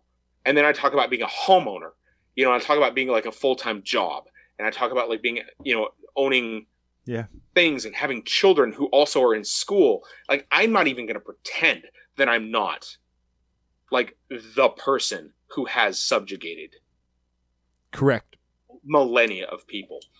Um, so and and I'm this is not like a, this is not a soapbox. I'm not talking about wokeness. I'm talking about like when we learn that the people who are working with us to communicate with us have a have a story that they share that we don't understand. And just because you listen doesn't mean you understand. I will never understand but i'm going to listen. And i think that that's what you see picard do for the first time. He understands. He's like i don't i don't know what that story is but i'm going to do my best to communicate to you in your language Right. so we can accomplish this goal By And I- something as simple as Yeah. drawing in the sand. sure yeah yeah Right, we got we got to find some common ground Yeah. or else i'm not going to make it Correct. with you Well, and, Yeah. and then and you know, for first, thank you for that uh, dialogue uh, and that thought on one the recogni- the recognizing of our privilege and where we sit. Um, like you said, it is it is an it is an epistemic fact. It is not something of I, I when I heard you talking, I was not I didn't hear you saying any oughts. I didn't hear you prescribing anything. You were epistemologically describing the state of being and and what it is. And and I guess that might be ontology, not epistemology, because it's okay ontology is being, epistemology is knowing. So I guess you were describing It's that you, both, actually, because if you don't understand that this person has a lived experience that is valuable to you, then you are going to oppress them. yeah, yeah. Well, a- and then you may not, and that's the funny thing because I have I have family members who do not identify as racist. I have family members who do not identify as privileged, but they participate in systemic racism, and they are extremely privileged yes, right? And so and and the idea that they would say well i've never disrespected a xyz because of their ethnicity or their gender or their race i would say well here's the fun fact. You kind of have because the way that you said that tells me that you do. Yeah. but the problem is, is you don't know that you do right? And that is and that is sort of at the core of of what you the What- word you use privilege right? And that that knowledge gap that exists between us you and i in the 90th percentile of of of privilege and wealth and and of of whiteness. I mean shit you're more white than i am. Goddamn. Like and guess what? That we're both right there in terms Yeah. of like oppressors. And and that i think is one of the challenges. And i think that's one of the reasons that star trek is communicating to every level Agreed. of society because because you will see equality independence um the idea that like truth can be pursued but it is not known Yeah. right that like that you will explore the unknown i mean that's a metaphor in star trek to like ask ask people like what what's your story i mean there are episodes of star trek that aren't really about exploring space No. they're actually about like what the reunification of cultures well, you know, that's that, like, that's why I picked. I, that's why I picked I Borg because Yeah. because we're given. It is the it is the opposite side of the paradigm of Measure of a Man, Mm-hmm. really, because we're given we're given the view from the very beginning of Next Gen of what the Borg is. Q introduces us in the beginning. They're shrouded in mystery, and it is this thing that is so foreign. And you learn more about it as the seasons go on, and they get more and more volatile. And all of a sudden, we're confronted with this episode where now the crew is forced to see the humanity in Borg. And you have to look past this notion of what they could be, what you've experienced them to be, without ever asking what they are, right? And and you're forced to kind of see the humanity in something that you don't. Wh- How could you? Th- th- they're not human. You know, it's it's it's it is this paradox that um, Mhm. that is is remarkably beautiful, and I think that it is true that the people who watch and and absorb Star Trek for the purpose of understanding the show and the meaning of it um have less trouble with bottom up logic you're you, you know anybody who doesn't want to ask those questions first who wants to assume um is coming from the top down they already have their end goal set they already have their notion made up and it's harder for them to see something that doesn't fit their narrative versus trying to establish a narrative from all of the facts first and come to the conclusion at the end. It, it, that is what Star Trek every episode kind of teaches you almost is is hey you may come into this episode with a preconceived notion but we're going to give you a bunch of stuff counter to that and realize that you should have just paid attention to the episode not made up your mind in the beginning make up your mind at the end like you you may you will be wrong. It, Riker and in in in Darmok, everybody sitting on that bridge when Picard went down to the planet, everybody on that bridge was frustrated. They were trying to talk. They were wrong. They were trying to do maneuvers and send out something and avoid tractor beams and do all of these subversive maneuvers to best the other ship that is just sitting there when and all all the communication was futile. They they didn't it it, it I don't know. It it mean it means a lot and every time I watch it, every time with new social commentary with new views, my own morals and epistemology changing as as I grow. Every time I watch an episode, every time I go to find that calm down from a Tuesday that sucked, um, every it, they just mean a little more and a little different every time. I was today years old when I thought about I, Borg as not about this coming of age, you know, make friends with the enemy episode. But I thought about it from the lens of here is a white, perceived victim, Yeah.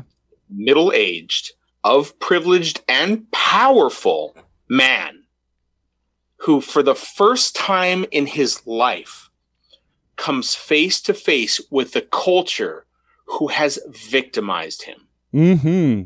And as that response becomes ingrained, like it's callous, it's dismissive, Yes, it is. it's racist, yeah, you know, uh, it's- bigoted, at least bigoted. it's- Yeah, it's it's targeted and it's specific.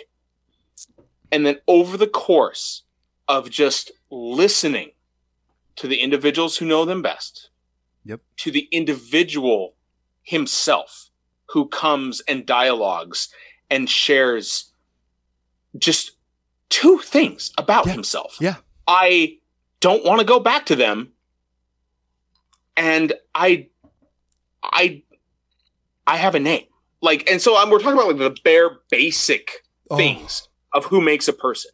when he, You I have a name. that, and so here's this white privileged, dare I say bigoted, assaulted and victimized, who has to come to terms that that perception is inherently flawed, Yeah. is wrong, and needs adjustment. And then by the end of our 45 minutes, of course, we see this catharsis, right? The idea that, like, you know what? I He calls him by his name. I was wrong. I thought this, and now I think this. Yeah.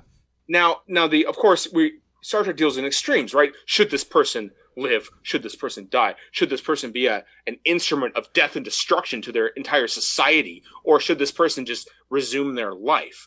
I, I'm not saying that any of that is is um, equatable uh, contemporaneously. Well, I- what I will say is that that tone of that episode resonates with me because who is Picard? He is well the star of the show, but he's also the one we look up to, Exactly. the one that is supposed to teach us the moral center of Yes, ourselves. Yes. And in that moment, we see Well, ugliness turn to compassion. I don't think he's only supposed to teach us. I think he I think Picard is kind of written as the mirror reflection of the morality we should see, right? Yes. Yeah.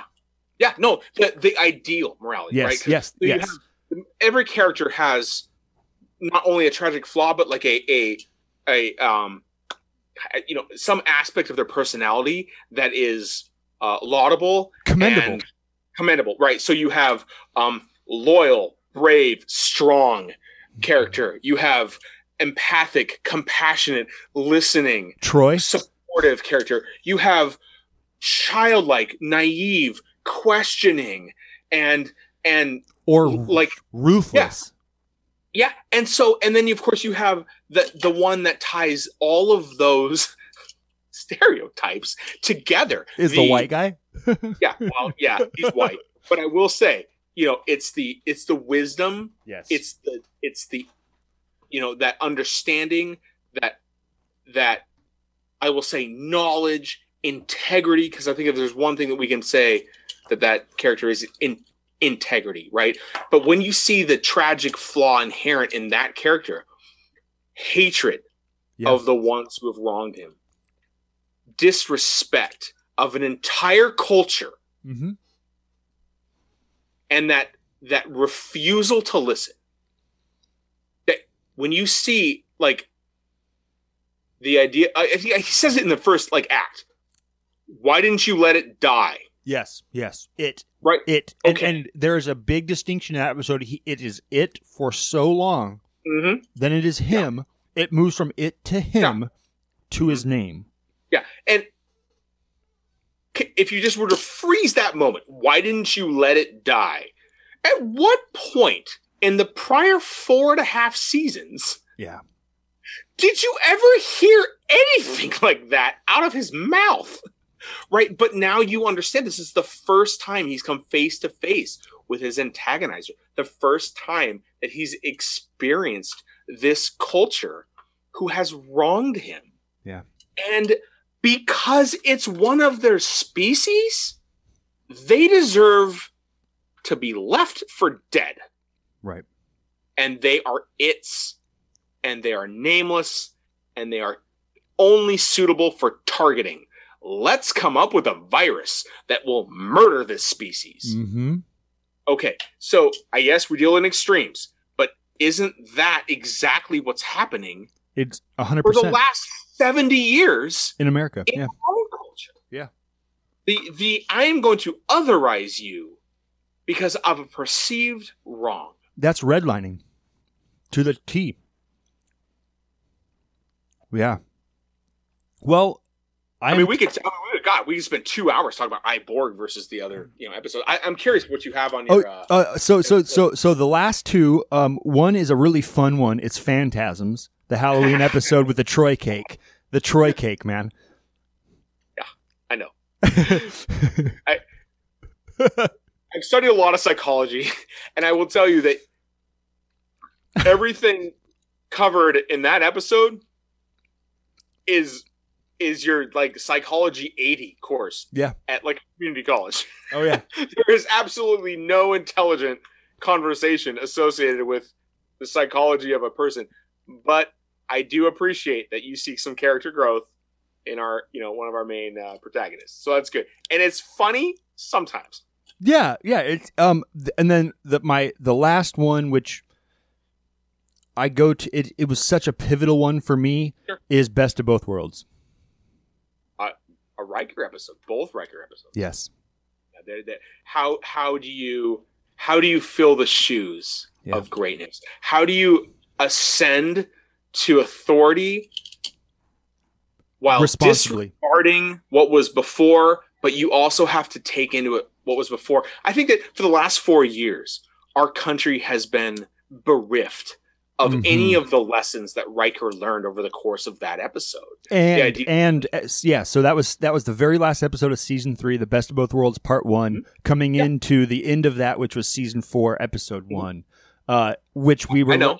oh i know i was kind of saying that for for the listener out there Fair enough. Fair enough. I would hope that your your Trek fan listener uh, would know that the best of both worlds is is seen by by many people as the the best episodes Yeah. of, of the series. Um, but really, what those episodes are about, of course, is um, loss, Mm-hmm. fear, um, sacrifice. Yeah. Like how how do you let go of the thing that you love most and maintain who you are as a person? Well, and even And- have to grow from it. Hmm And then and then of course, and then what what made that episode, of course, transcendental in the history of Star Trek was consequences that followed our heroes. Forever. Yeah, there was not an episode that you could then watch after that and not think that our characters were not scarred, marred by the events of that episode. We, we just talked Uh, about it for, for, for 20 minutes. Correct. Um, correct. how Well, Picard was changed, right? well, yeah. I mean, you saw it in 8, 9, and 10, and you also saw it in the new Picard series. Uh, you That scarring is apparent and written into that. I uh I applaud your list, sir, and Phantasms too. yeah, I know. I know. That one is a fun one. I, I really enjoyed the Halloween episodes, the Christmas episodes, those kind of the the themed I, I enjoyed the the the fun that the show, the cast was willing to have with those. Okay, what's last your night, five? Uh, last night, I, this is not on my top five. But last night, I watched Up the Long Ladder, the, the season two episode Yes. that was basically sending the clones, and and uh, you know you have that that that backwoods human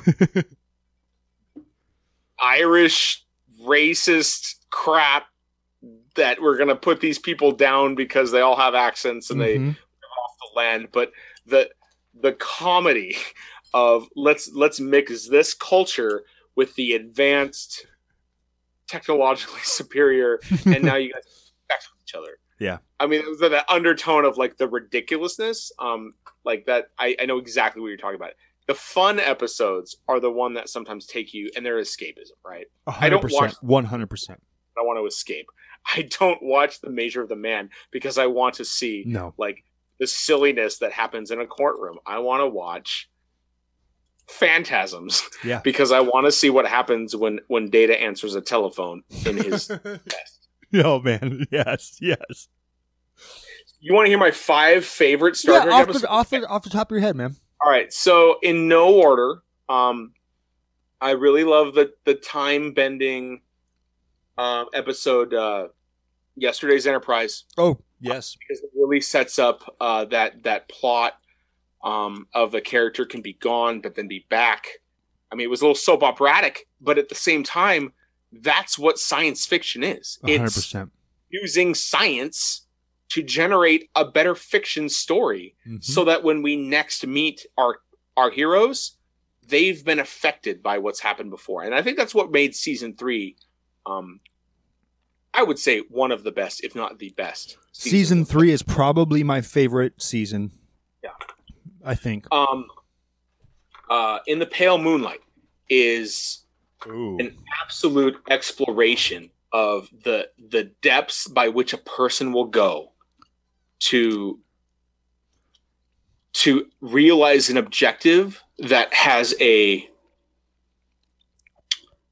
an an absolute positive gain but a morally reprehensible Yes. path to Yes. and to any Star Trek fan who does not identify in the Pale Moonlight as one of their like most intense episodes that they've ever watched, I think would really um hasn't needs to watch it again. Well, they need to watch it again and maybe try and actually relate, um, Right. because because I think I think what that episode that was that was close to really being in my, in my top five because uh, to have to actually envision yourself going Sure, against yeah. going against the, the the fiber of you because I mean that is the ultimate sacrifice, is it not? Personal, mo- Yeah, uh, yeah. Because, forgiving. Because at that point our our protagonist had lost his partner. Yep. Right? Um lost dozens, if not hundreds of, of People. friends. Mhm. right um had had watched his home be taken, taken over, um, and had to had to risk everything to Yeah. take it back, right? Had, had given everything he had, and had still not found any measure of of success. And now we're to the point where we have to trust and rely on a very sketchy person. Yeah. To help us get our our our ends met, right? And and our end goal requires sacrificing people. It's sacrificing yourself. Yeah, and, and and what comes out at the end?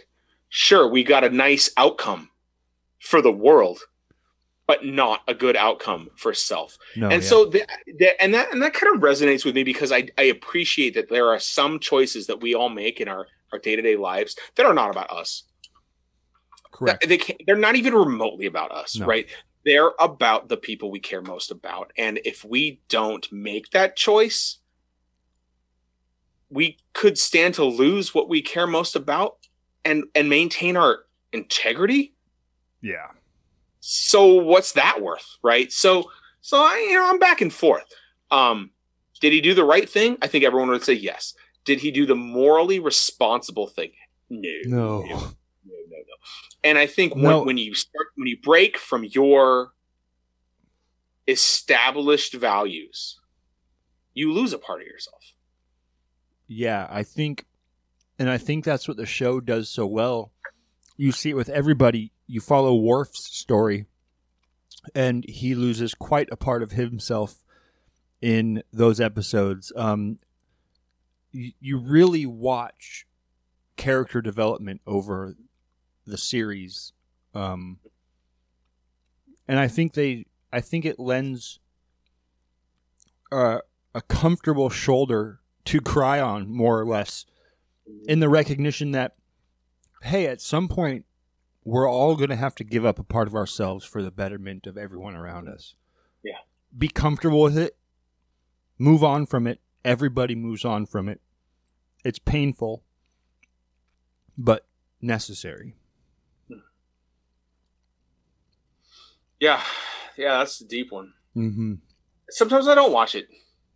I, I don't know if that makes sense. Like you know, you get you get through the show and it's next, and you're like, I don't Yeah, it's it's hard. You like watching this one, and It's and, and that's just because of like what it what it represents for you. Like, and I think that anyone who who really who really kind of lives a lot of the the the values that that Star Trek teaches, there are episodes that are hard to watch. well, there's parts And- of life that are hard to watch. I'll throw Code of Honor out there as an episode that I don't watch That's because it's everything about that episode goes against that's why I didn't put it on my list.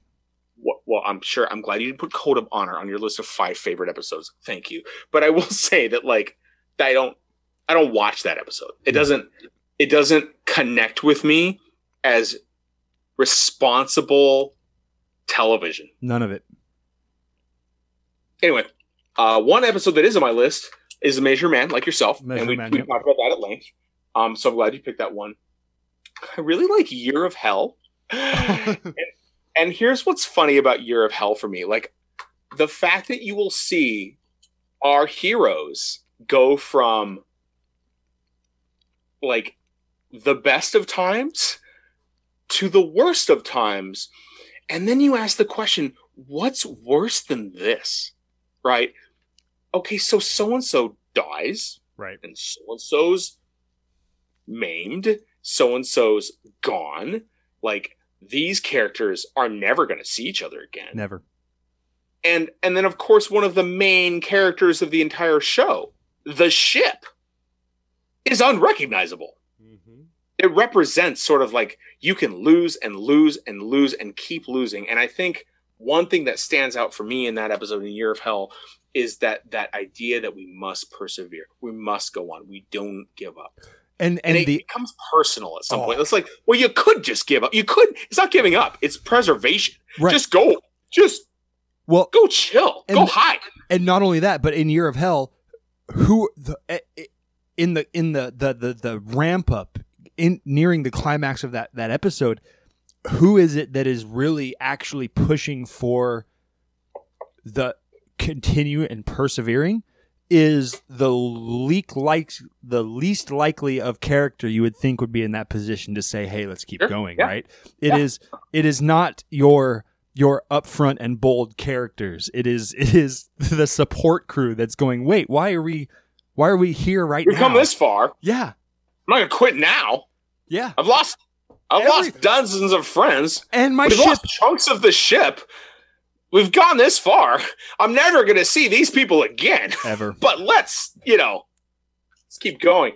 Um, I now. also like that that for the first time, and I mean, this is you know maybe I don't know this is you know you have this you have this voyage um, that is interrupted by these two episodes, right? yes And the two episodes represents 300 plus days right of the show. That would be an entire season. We've condensed an entire season into the span of of 90 minutes. It's it's it blew my mind when I saw it for the first time. Well, and yeah, a- and then for like the fifth or sixth time you watch those two, you're Mhm. going, you you watch a jump in time happen, and you you have to contextualize. Wait, they're in this state now. Ninety days, hundred days just passed from the last scene to this scene, and uh, all of a sudden you have to be okay with things are way worse off than they were ten seconds ago. Like That's right. And it's you get some shock value, but you get shock value. Get there's there's 70 more minutes of this episode. your heart be- breaks. Brace yourself Yeah. because it ain't done. No. Someone's about to get blown up. Someone's about to get maimed. Someone's about to basically Well, like they, they deviate from their norm. well, and they did it. You know, there was there was a definite homage to Dante in that episode. You Sure, yeah. the, the the seven circles were real, um, uh, and and unforgiving, and I Mm-hmm. think it it is part of the reason you alluded to already why Trekkies will no doubt say Trek over Star Wars every time is because of all of the greatness of Star Wars. Nothing there there's nothing Star Wars can give that is just those two episodes. Yeah. worth Star of Wars gives us a really nice tale told over two now almost two and a half generations of good versus evil.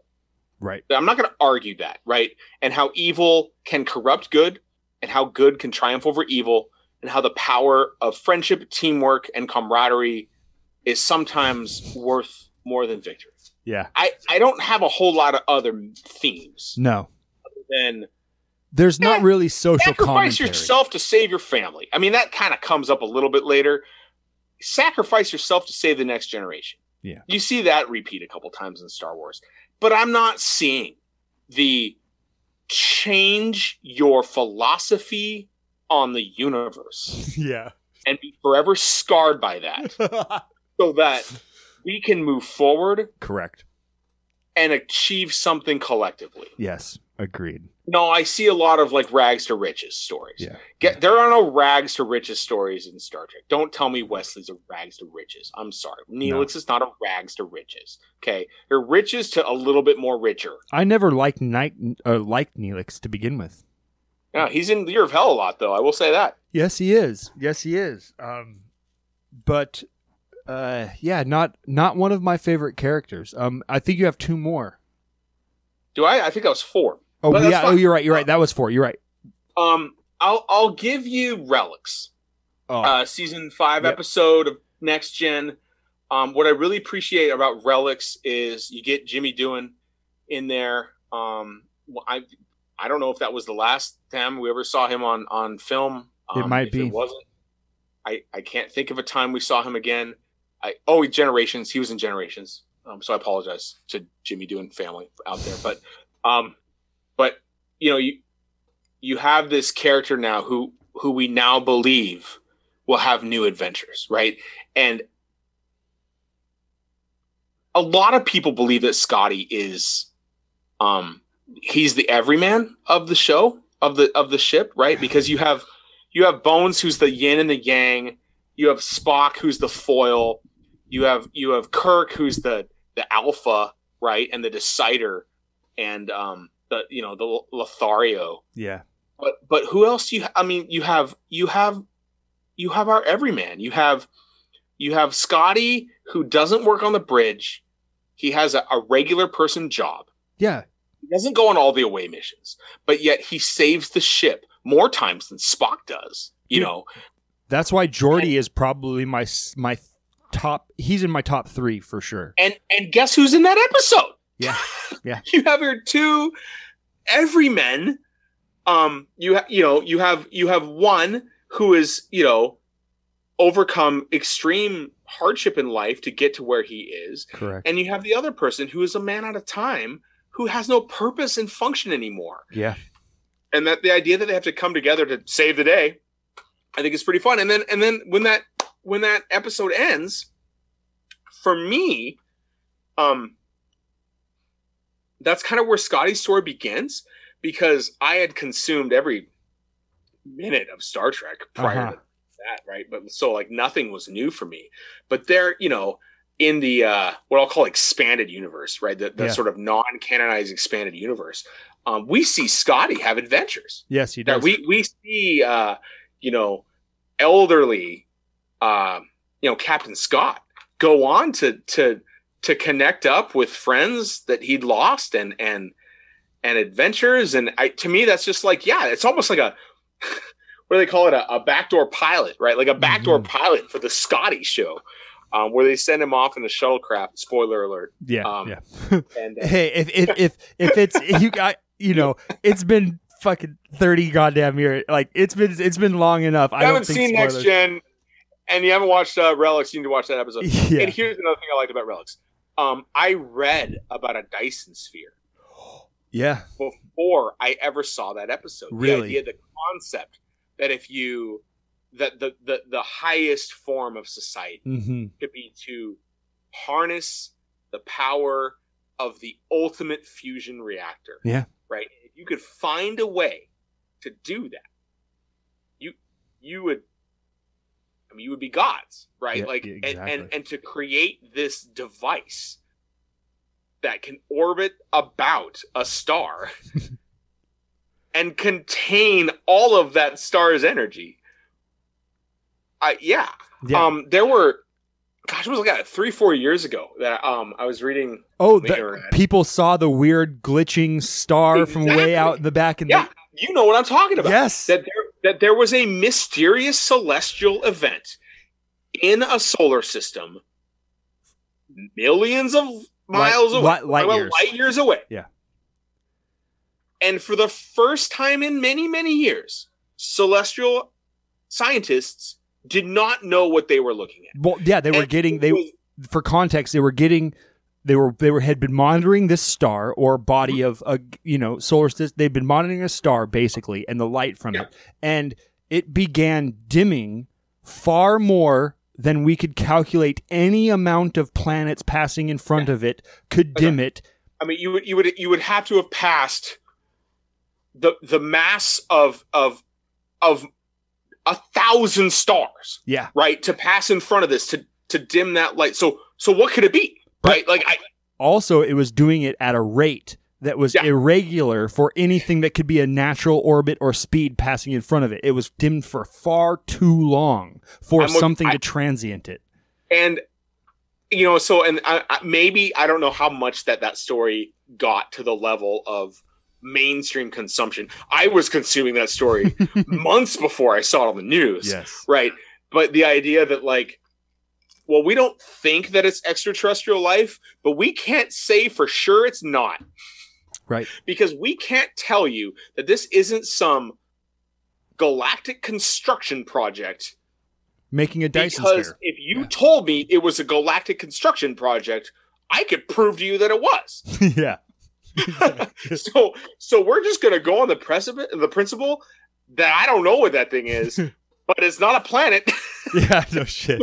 so and i you know obviously we're, we're not talking about a dyson sphere but like anyway so Yeah. I, I like relics i didn't i didn't love it for the science fiction but i loved it for the character development it was Mhm. only in the you know 2010s and 2018 or whatever that I, I appreciated that story for, for what it was. For and, yeah. and I took a lot of astro in college. Um, and I, at one point had thought about being an astrophysics major. And then my friend who's an astrophysics major, um, had to take way more hard classes than I wanted to take. Ah, So I was not about to declare for astrophysics. And in fact, I didn't, I didn't even, I didn't take any more astro after that. But the, no learning about a, the concept of, of a Dyson sphere was hilarious because I was like, oh, this is from Star Trek.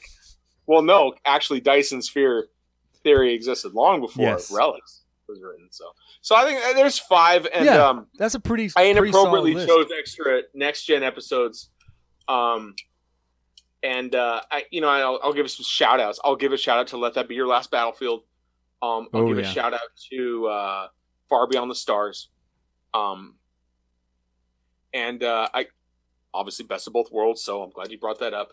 Um, and and I do like all good things, and I think Oh. that one of the reasons I appreciate about all, good, things Yep. is the movie it's the movie that we needed but Yes, it's it not the movie that we got Yep. it's the send off that i wanted but it's not the send off that we got because because when you look at the um Braga Moore you know what they kind of came up with at the end from generations i i liked every scene but i didn't like what i was watching Yeah. um how do you wrap it up though? How do you how do you successfully Yeah, do it? I, I think it's the perfect. I think it's yeah. I think I think if you want to look at uh, Sopranos, Lost, Seinfeld, um, Friends, you know, you talk about every you know TV show that was generation defining. Breaking um, Bad. I s- Breaking Breaking Bad wasn't even a great finale. It was like a, it was like a, wasn't even a good episode. That's don't what I'm. th- yeah, that's So uh, the- the idea that like this this is what I want in my series wrap up. Okay, um, original series didn't get one. nope. Uh, I really obviously the other shows that had a, a set time did have one, and and I would stack all good things um next to the others. But you know, and then when they when when Enterprise botched theirs, and Oh. that was the last Star Trek we had for decade, anyway, an episode anyway, Yeah. fifteen years. That that left a sour taste in my mouth. And no, I did not appreciate the the next gen callback. By the way, I know. uh, we're gonna have to do another podcast about just that episode. But We I did, uh, what happened with uh, All Good Things was not only did you have a, a send off for every member of the crew in some way, shape, or form, but you had a callback to the first episode. hmm And you don't get that Right. um, because of the, the episodic nature of TV being what it was. And by the time that that that uh, DS9 and Voyager were ending, I mean, you, I mean, you weren't really going to call back to the first episode. Um, but uh, you know, is it is it a perfect finale? No. I don't know. Is it is it everything I wanted and I have no feedback? Yes. Well, I, I would I would agree. It is it is the best TV finale of a series that we've give, been ever been given. Frasier, Cheers. Nah, they weren't that good. No. Sein, a Sein- sappy, you know. Sein, Seinfeld was, the court case was funny. it was That silly, you know, and it, it gave us essentially what uh, All Good Things was giving us. We're gonna we're gonna bring in a lot of kickbacks. Yeah. We're getting a lot of you know whatever. If you're not a fan of the show, you're not gonna appreciate this. But then we got a you know then we got a song montage, right? Then we got a we got a you know I- what I don't believe that the the the adventures of of Jerry George Elaine and, and Kramer No. They- are continuing, right? I don't believe that Yeah. that's going well for them. I believed at the end of All Good Things that my heroes were going to be on again next week in some galaxy. I just wasn't going to get to watch it, but they were out there, yeah. right? Yeah.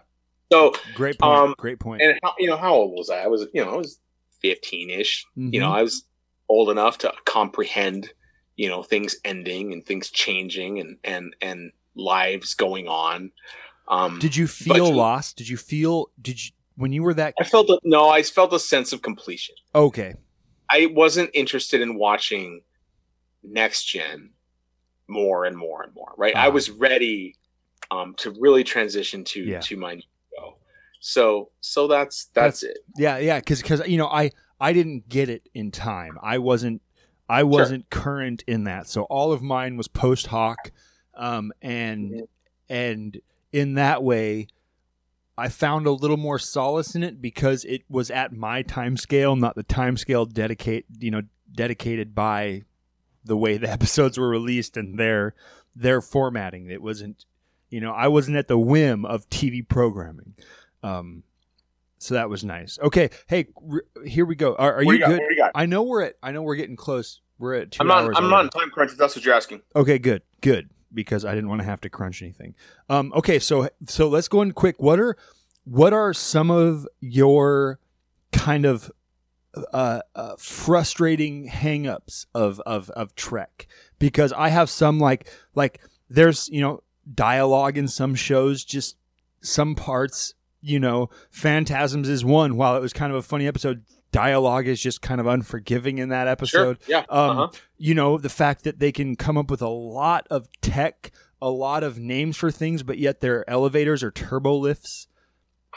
You know, there are things like Yeah. that that just kind of stick in my gut. And every time I'm we're looking at a, a view of the bridge, every elevator is plastered with a placard that says turbo lift on it like like that the people on the enterprise would need to know the brand. It's like they're looking at otis elevators in in any you know or escalators. Like you I, I wouldn't think they would need to know the brand of the elevator Sure. the lift in their ship like So you're asking me what my what my Star Trek hangups are? yeah yeah. Here's one i'll give you one more of mine.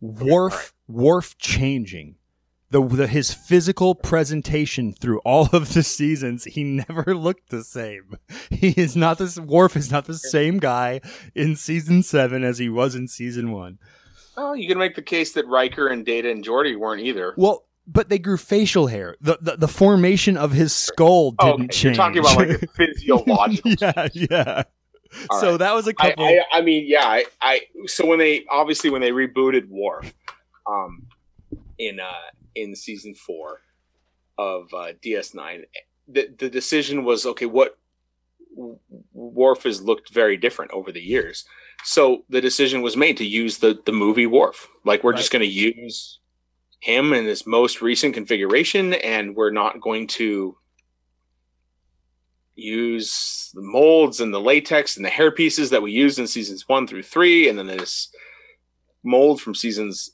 four, five, and six. So I, I mean, I, I can, see, the funny thing is, is like I can forgive that stuff because it's not writing. okay Like like nobody wrote in an episode, and Worf's forehead changed. oh yeah okay You know, okay no this is why we're explaining why you know data doesn't have those greenish eyes and now they're gold right yeah, yeah. or why his skin, his skin tone is different extremely white has kind of turned into more of a a softer gold right or the fact that his hair changed or why he would even remotely look different in a film Yeah. than he did in the show now if they a writer had attempted to show in an episode well data is gonna grow over time just like just like people would i'd be like that's dumb okay because there's some things i will suspend disbelief for mm-hmm. what I abhor is writing episodes, production of episodes, production of dialogue or character arcs that blatantly contradict yeah dialogue is the worst for me yeah decades of established lore. give me a couple Well, um, my least favorite episode of Star Trek is Threshold, where you see the warp 10 barrier break. Yes. And so the idea that like all of a sudden this logarithmic warp scale that we've had since 1987 and we're going to go to warp 9.99999 9.98 9.91 I mean the idea that like you you can't really get to warp 10 because that warp 9.999 repeating yeah. is 9,000 times faster than warp 9. And all of a sudden they're like, well, warp 10. And so what does warp 10 mean? Of course, well, it means you're everywhere. Well, that that doesn't resonate with me. Like, uh, you're not everywhere. Oh, you in, are you inside the heart of a black hole? Like, right are, are you are you occupying all places in space time? I mean, I, they've they've established that like there are layers of subspace that you can't go to. Yeah. So I guess you didn't go that fast now, did you? Mm. And so then what happens when you go warp 10? You somehow turn into a salamander. So I hate that. um, and I'm I'm really glad that they almost like decanonize it, right? There's Me absolutely too. no reason to have that episode uh, in your in your watch. Um let's see. I uh I really don't like a good sec a good percentage of uh season 1 of Discovery. sure. I think that um, one of the things that really bothers me is the flippant use of technology Oh. that you would you would say, well, then wait a minute, like Enterprise did this right. Like we're going to show the development of our society to get to the point where, where we are in the 23rd and 24th century. And I feel like our 22nd, 23rd century Star Trek Discovery, I think it's 23rd century, you know, it, it seems like things come a little bit easier than they ought to. We're going to beam from, you know, one planet, you know, to the ship to the planet. We're really far away. We're going to, we're going to take this shuttlecraft across the, the cosmos and make this little ship get to the big ship. Um, you know, I, I did appreciate the science fiction element of like we're gonna find a new uh new method of propulsion. I I'm all for that. What I'm not for is the concept that like well, we've we've we've got all these other things going for us. You know, Right. we're gonna we've got these these weapons that look like they're you know set in the future of the 24th century. We've got these you know these officers that have don't appear that they've ever actually like gone to the same Starfleet Academy that every single other officer has ever gone to. Yeah, yeah, yeah. Um, so I, you know, and so there's a lot of things I, I'm not saying I nitpick out of Discovery. It's just like some things take me out of the show. Was it kind of a?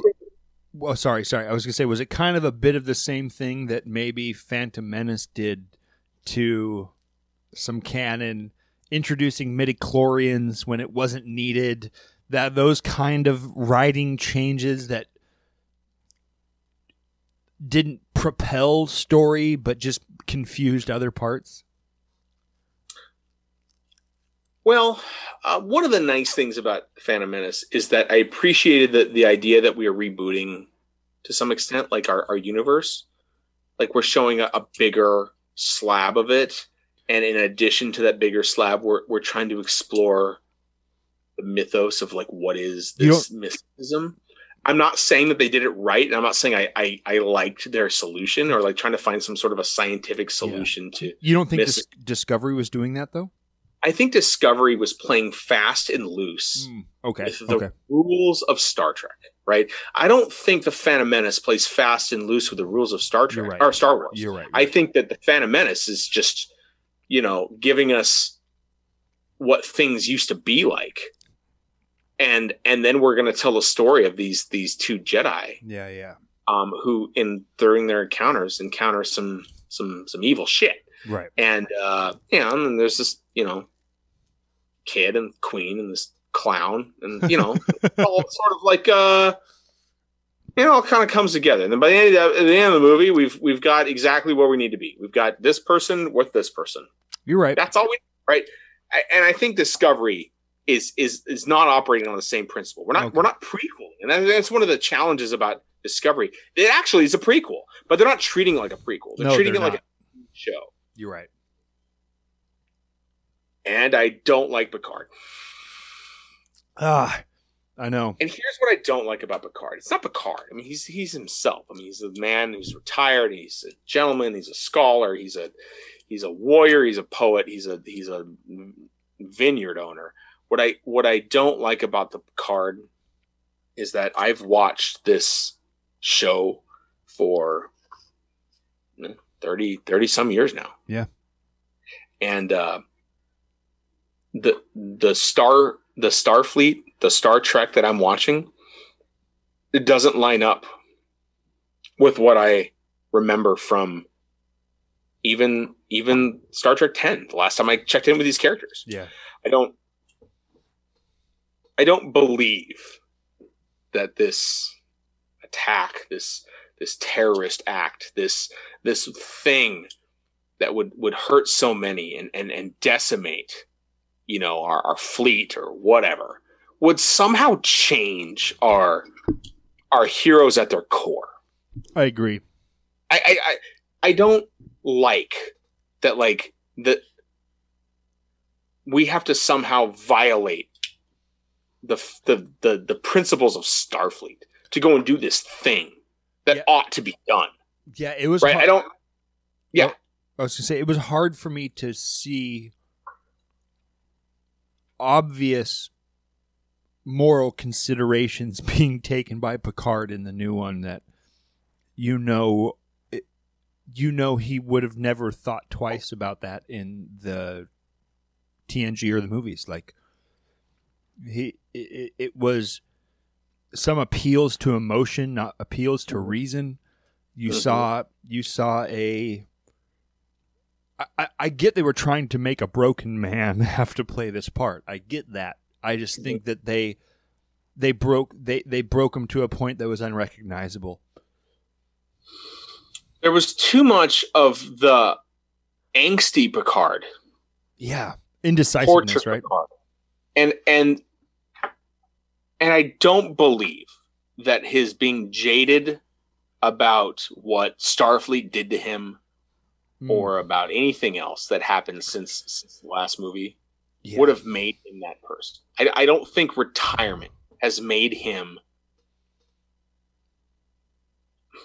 a, a darker person. right.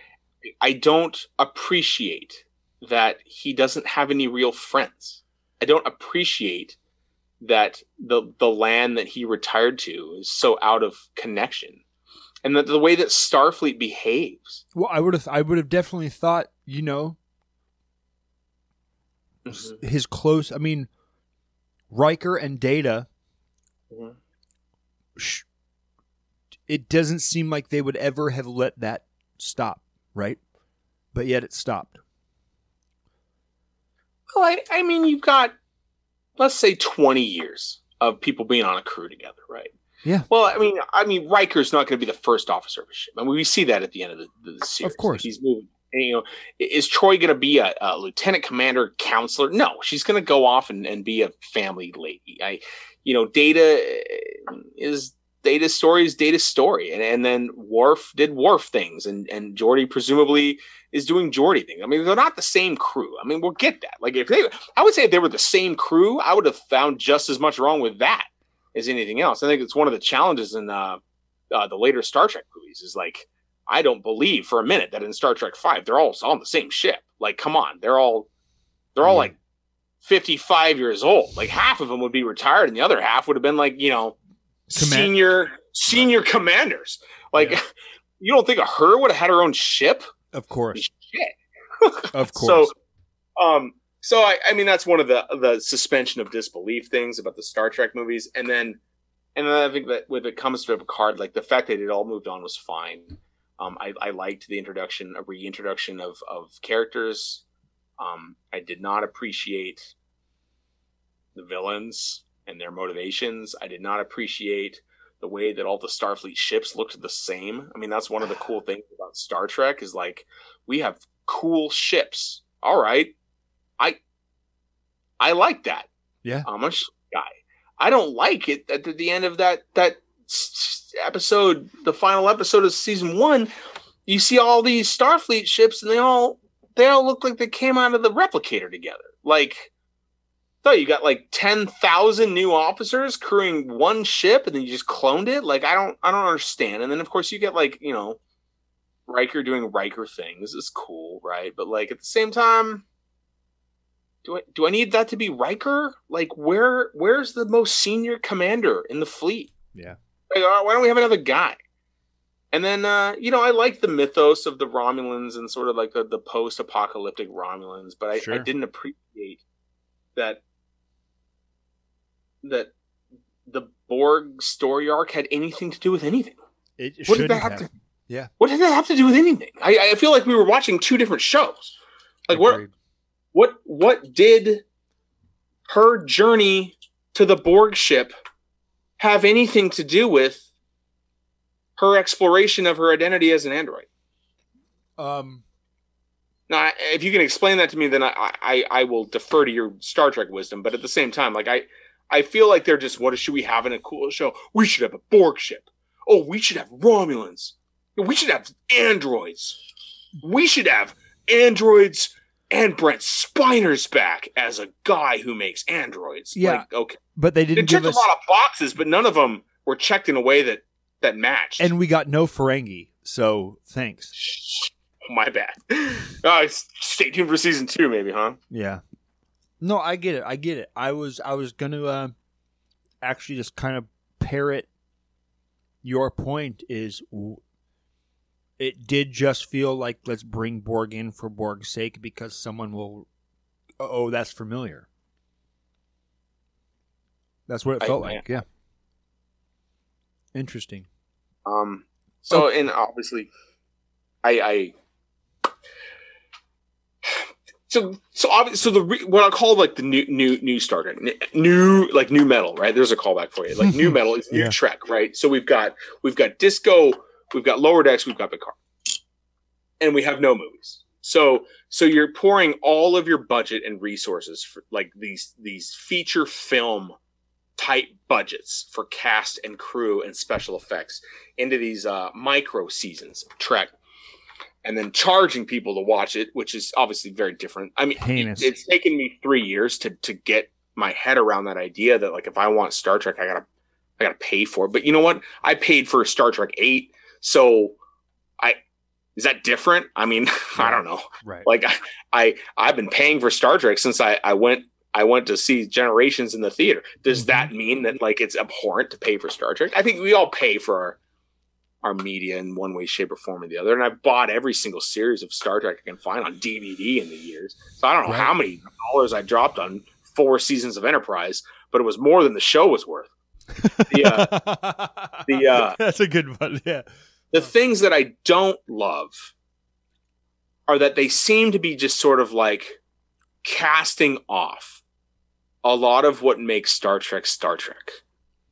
We spent an hour and a half talking about some of the the core issues that Star Trek really brings up, Humanity, and and I equality. and it would be really hard to go and, and watch an arc of um, a Discovery or, or or season one of Picard, and and find something in those episodes that holds a candle to Darmok Agreed. to, to let that be your best battle last battlefield to to we're we're we're going to salvage you know characters Yeah. Yeah. and teach them a lesson and have that lesson also teach the viewer a lesson well, the, the lesson i learned in watching picard was you should murder these people if they don't if they stand in your way and don't get old. and and then when you get to your end location do crazy shit Yeah. and forget all the reasons that you went there in the first place and don't worry your old friend is going to bail you out with a fleet of ships It just happens to look like nothing you've ever seen before and uh oh yeah and old friends are just going to show up because of reasons Right. I I don't know. Um. It was disappointing. Oh yeah, and uh, heaven forbid you be uh, a character that was beloved because you might get murdered. I Picard is the uh, is the answer to oh my gosh, my favorite movie is Star Trek Generations. okay. Okay. Good point. Yeah, yeah. If that's your if that's the epitome of Star Trek for you, then Picard's the answer to that, right? That yeah. Mhm. Yeah. I just loved the way that like we killed off the most beloved character, and I love the way that this ship exploded and people died. Yeah. Oh, and I really like the way that Picard saved the day all by himself and doing non Picardy things. And here's a villain who's like, you know, megalomaniac caricature of anyone we've ever seen before, who has to be like hell bent on one thing and one thing only. And there's no other way to achieve that thing. sure. Let's make a whole series about that and then sell it to the audience. But I will say this good budget, Yeah, great. good acting. Great. I really appreciate the crew. and uh, I think we, we're going places with some of the the the crew dynamics that I think we we should go. And um, And for you know, anybody, I'm. I'm- go ahead. Oh, oh, I was gonna say, and for anybody out there, really go watch Lower Decks because Yeah, it's I'm not bagging on Lower Decks. no, it's great. Um, Lower Decks was made for fans of the show like you and I, and, and I think that it's hard to uh, absorb and digest Lower Decks um, on the surface as a comedy show because it's ridiculous. it is. But then when you realize that none of the in jokes are digestible yeah, without uh, uh, a deeply rooted appreciation slash hatred for Star Trek: The Next Generation, then um, then it's like Family Guy. well, that's what I- the, I- that's what the Orville is great for, right? Yeah, the Orville like- is that and- catharsis. yeah. Then you then you then then you're basically just watching Family Guy within jokes for pop culture, right? yeah, The Lower Decks is Family Guy with all of the in jokes in pop culture being riffing on Star Trek between 1987 and 1999. Yep, like yep. there you go. Yep. Um, what's your thought on the transporter paradox? Are you alive or are you dead? Is that what you're uh, saying? Are you a, a copy of yourself or are you? Is it is it actually you or not you that touches down on said planet or location of beaming? And Oh. and would and would you transport yourself, you as you are? Well, here's what I believe. If if on the surface there's a machine that removes all molecular and atomic bonds in every atom in your body, then aren't you gone forever? Right? You're dead. Right? If I was to uh uh separate your head from your neck, right? Oh yeah, I, you're you're dead. Can we agree on that? hundred percent. Even though I could get a doctor to reassemble your head and your neck, maybe get a pulse, you know, maybe somehow find a way to restart some autonomic functions. You're not yourself. Can we agree on that? Oh, You for most definitely, yeah. and you are dead. Doing any action that causes a life form to cease being alive, that by definition kills them. So the paradox for me isn't about like, is it the same person or is it not? To me, it's about did you just bring this person back from the dead? And if you did, then what are the ramifications of that? right? What are the ramifications of I have this person who has suffered a grievous wound, right? Should I transport them and find a way to to reassemble them their atoms in a way that disregards that wound? Sure. You see in the uh and there's a season 2 episode uh um uh Unnatural Selection Yes, where, he refuses to transport. yeah so where you you see this miracle technological use of the transporter Yeah. takes this person who is dying of a virus that ages their cells to geriatric age in, in, in the span of hours and they most certainly would be dead.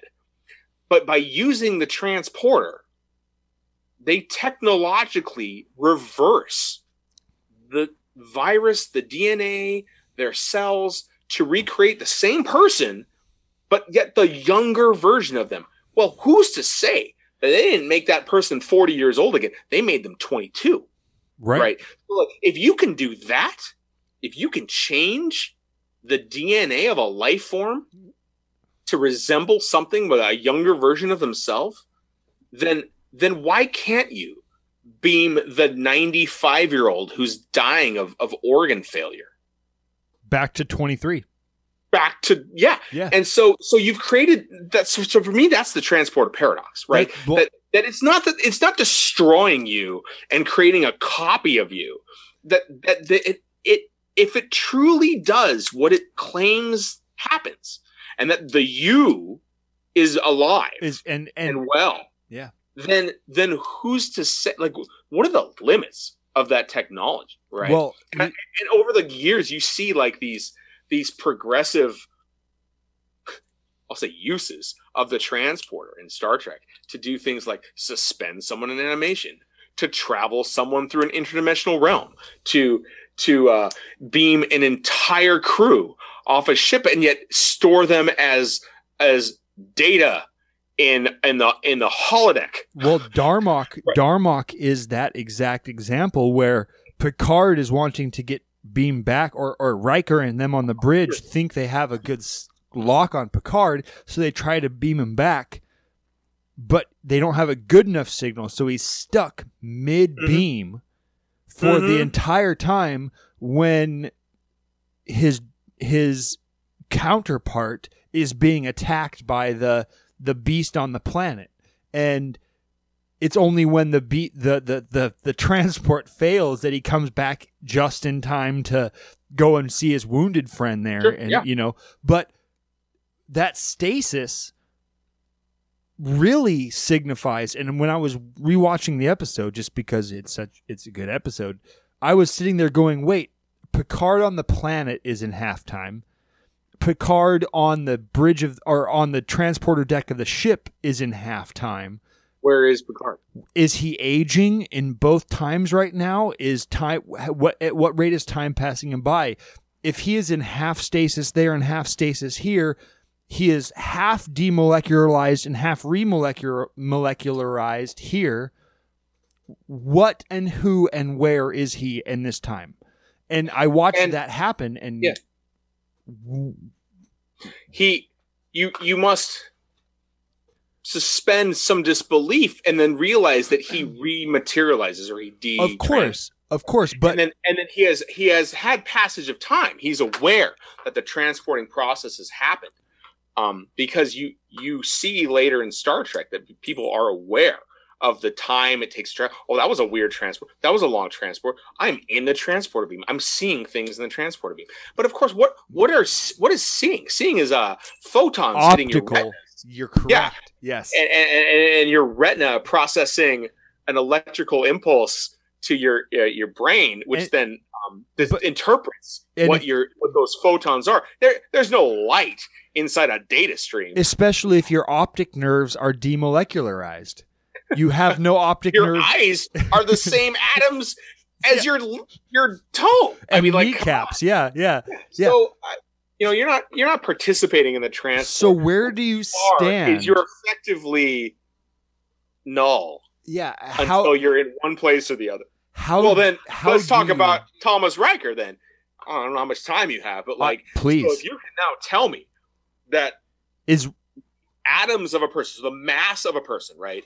let's see, you, you weigh uh, you weigh two kilograms, right? So you're gonna you're gonna beam this person to the ship and then reassemble all of their atoms, aka all of their mass, into a person. Now that's that's the premise that we're going with. Yes. But yet, but yet, what you're gonna do in this moment is attempt to beam this person, realize that it's not going well. So you're going to generate a second beam onto presumably the data stream and somehow pull that data out. The viewers can't see what I'm doing, but I'm making some. He's sort of He's grabbing his own hand, a, like a, a hand squid. gesture to like make some sort of a uh, uh, a representation of how you would beam the atoms out of a data stream, and then that works, right? So you're gonna you're beaming now 100 percent of the atoms in that second beam onto the ship. Okay, bravo. But somehow there's still 100 percent of atoms that get rebeamed back to the planet. Yeah. And therefore creating a what is in effect a duplicate human being with all of the memories, the feelings, the sensations, and the life of, of the person who is on the ship. So so you have two people that used to be one, and those two people are the same people with the same mass and the same matter and the same energy. Now I'm I'm asking rhetorically, where did that other person come from? Right. That so so you you kind of lost me there, Star Trek, and I'm with you all the way. I'm with you that this is a kind of a cool accident, but at the same point, I'm like, I thought your mass is your mass. Well, no one would say that printing out a piece of paper in a scanner copier and then taking that one piece of paper, rescanning it, and reprinting it a second time, would those be the same copy? It Might look the same. They might even have the identical amount of ink on each page and the amount, the identical amount of fibers between each piece of paper. Sure. But can you only take one of those and call that then two copies, or can you take two of those and call them the same thing? You know, I, I would I would it's it's very it, obviously it's a very interesting philosophical like conversation, right? So the very first time a human being transports, right? Um is is the individual is you that materializes the same you and, and maybe you are maybe you're not but your molecules are they in the same place are your atoms in the same place i mean Well- I- well, an atom of carbon is an atom of carbon right we know that right Correct. Um, Same. yeah. so so if we're disassembling your your your carbon Well, and, and He- your oxygen and your and your your you know it is it is the repurpose ship paradox in in which if you were to take the the Santa Maria or mm, any Ship. known ship and replace one mast of that ship with a new piece of wood, but the rest of the ship is intact, one would still qualify it as ship. Now you need a gangplank. Now you need a bow. Now and how many pieces of that ship one at a time replaced before you would no longer call it the same ship? it's the uh it's your grandfather's axe Yeah. metaphor you know Correct. i got my grandfather's axe it's still in the garage i use it every day to chop wood i've replaced the handle 10 times and i've had to replace the uh the blade um a couple times over the last few years too But- Mhm. it's my grandfather's axe. It's the same axe he swung. Well, at some point, you're you're you're talking about something that's different, and and I think that that's probably the case for replicators. Have the same technology that makes replicators, right? Because it, it takes this inert matter and it turns it into steak or to alcohol or boots. That was not that before, and now it is that now. Holodeck, you see comparable technology making people who are have uh, flesh, body, bones, mass, matter, um, intelligence, and then they're gone. Like Yeah. instantly, they're gone. Where, where where is that mass? I don't know. Uh, that thing that had mass is now um, back in the in the ship as energy. And if you imagine the technology that can that can matterize atoms and then dematerize those atoms back into energy, then you can imagine a transporter. And if you had the technology that they have to assemble the atoms of a person into the same person, then it is you. If they really are taking your atoms up to the ship and rebuilding it, then it is you. Right? They didn't Right. leave anything down on the planet. They didn't take their matter stores, all their, you know, the, the discarded boots and, and boxes and and you know, insulation of the ship that no one was using, demecularize that and make it into you. No, no, no. They they say that they take you. All right. So I will give you that it's you. But then I will just ask rhetorically, who was that that beamed down to the planet when Riker was taken? Yes. Right.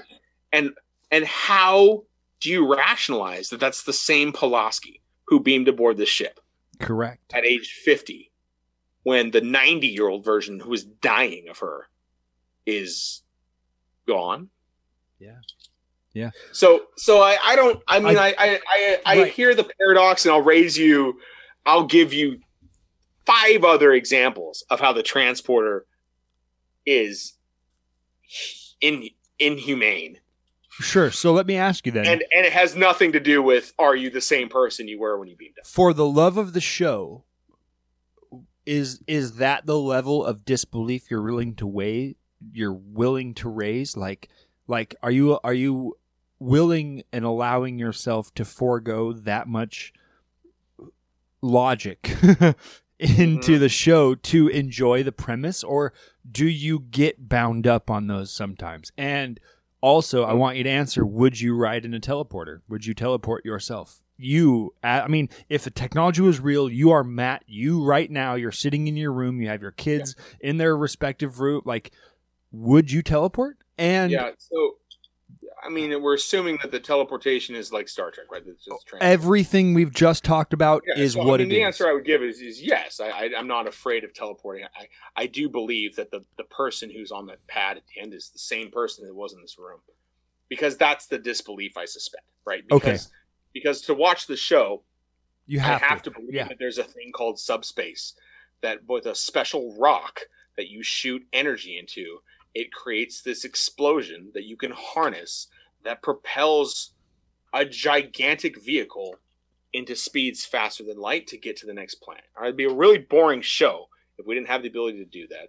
And it'd be Right. an even boringer show if every time they had to go down to a planet, they had to get into a little auxiliary spacecraft. and, and it would be a boring show if the only way to get around was on tiny little ships. Yeah, yeah. So, so I will say, uh, I, I, I, I will acknowledge that there's there is subspace, there is um, uh, matter compensators and Heisenberg decouplers, and I will acknowledge that there are things called deflector shields that both knock interstellar debris away and stop incoming particle weapons and, stop incoming things, and at the same time will not pass that energy through. But then, if you want to pass your energy through to shoot that other ship, it will it'll let that happen because of reasons. I mean, there there are there is technology that we have in 2021 that we would never that we did not have in 2000 that I would have had a real hard time explaining how it works. Mhm. Solid state hard drives Good Right. call. uh, a a um, a processor that fits in my iPhone that is faster than anything I'd ever seen in my Pentium Pro How about quantum computing? Period. 586. Yeah. So so like there are things that I have in my home. Yeah. I can I can talk right now to the computer that is sitting right over there and I can play a song that has been recorded since the dawn of time. Although in the year 2000 I would have had to have used my personal computer to gone and search for a website that might have that song that also happens to have the ability to play that song on some sort of a internet audio player and then I would have had to hook up some speakers, right? Yeah, yeah. I would have had to have the internet and I would have had to have been using my phone line and I wouldn't have had to have been making a phone call at the exact same time. And if you'd have told me that that would have been the future, I'd have been like, that's insane. I don't know how that works. How does it work that I can raise my voice? That sounds like Star Trek, right? And yet, what do we have now?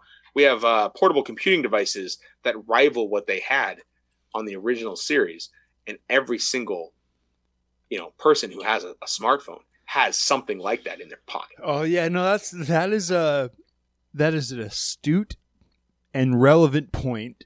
Uh, not only to the suspension of disbelief for enjoying shows and escapism, but for also the recognition of anybody now trying to think that the advancements and the technological jumps we've made are what they are today and going, yeah, but science gets it wrong now, so who do we trust?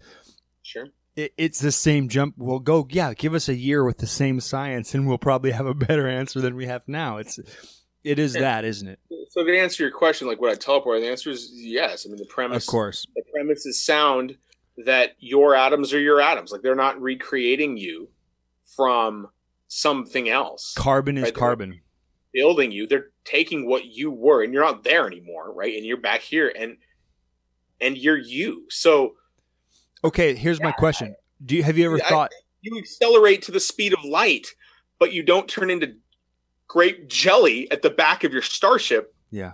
because because the gravitational forces to accelerate someone to the speed of light in the span of like what appears to be a second or two on the show would turn you into goop with the the viscosity of of like wet sand Yeah. about a millimeter thick. and since there are 10 of you on the ship at that bridge at the exact same time, then you're 10 millimeters thick and you're really gooey. Yeah. Now, So so if that's happening, that you're alive after accelerating to the speed of light, then I guess there's got to be some technology on that ship that can reconstitute a person Well, atoms and now is flesh and blood. I guess that's that is that is a great point. That that is the fun part about being being enveloped in the universes of these shows is you you agree to certain axioms off the forefront that allow you to operate in a paradigm different from your own in which all things are equal within, but they they like you have to you have to just let yourself take a step that's uncomfortable in rational thought to then agree to an axiom that's irrational. And then from there on all all is gravy, right? It's it's it is a life worth uh, and and it is a life worth living. It is a a thing worth getting meaning from. Um, yeah, it's worth it. You just have to make that first jump and and agree with everybody else also making that jump that this is what you're doing. So, fuck yeah, that's right. The, that's right. The transporter. Let's let's beam beam up. Let's beam down. Let's let's right. Let's do that. I think that that's the what what most Star Trek fans, especially Star Trek fans who are differentiable from Star Wars fans, right, mm. is that they'll they they gravitate towards the the infinite optimism. Yes. The the that we can solve these problems mm. through cooperation, listening, um, and and some some knowledge and wisdom, right? Like you know, stay in school, you know, navigate your way around this, yeah. and then you know, your your Star Trek is popcorn, or, your Star Wars is popcorn, right? I mean, you got your you're the same story you're you're being told in movies time and time again and, and it's right. the same story that's okay because you know what i like me some laser swords and some spaceships and some some some some force chokeholds so mm anyway, so that's my that's my two cents. I love it. I love it. Okay, well, we're not going to get into Star Wars because we are at, now at three hours and it's going by incredibly that's fast. So I know it. I know it. But we will. I think we just get back on another one. Maybe we bring in mm-hmm. another person and we do a nice little chat about that universe. Um, I'll but, put on my Star Wars hat and wax philosophical. Yes, exactly, exactly. Because I do have a lot of questions there, but I don't want to get into any of them because we just go too long. So let me go to question time.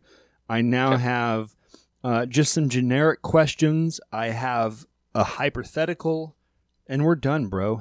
You you've been having fun? Has this been a good?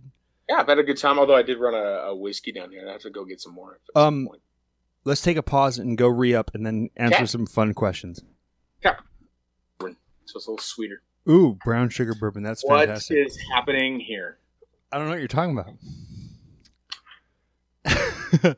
I uh, got hair implants recently.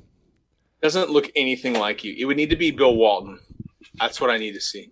Yeah, I uh, this is my Bob Ross get up. I decided to uh, end the. It does look like Bob Ross. Yeah, I decided to go with a a, a beautiful, pretty, uh, conducive ending to this, and so I was gonna, you know, happy trees. Well, I'm ready to finish up, sir.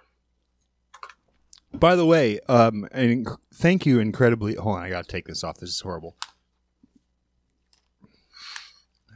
I feel much better now. I could actually hear the headphones were not on my ears correctly the I think, I think people with afros would probably expect to have the similar problems, but that's a real problem versus your uh, yeah, yeah. Bob Ross wig problem. Correct. Um, by the way, thanks for uh, truly thanks for hanging. This is in the history of our familial relationship. This is the longest conversation we've ever had.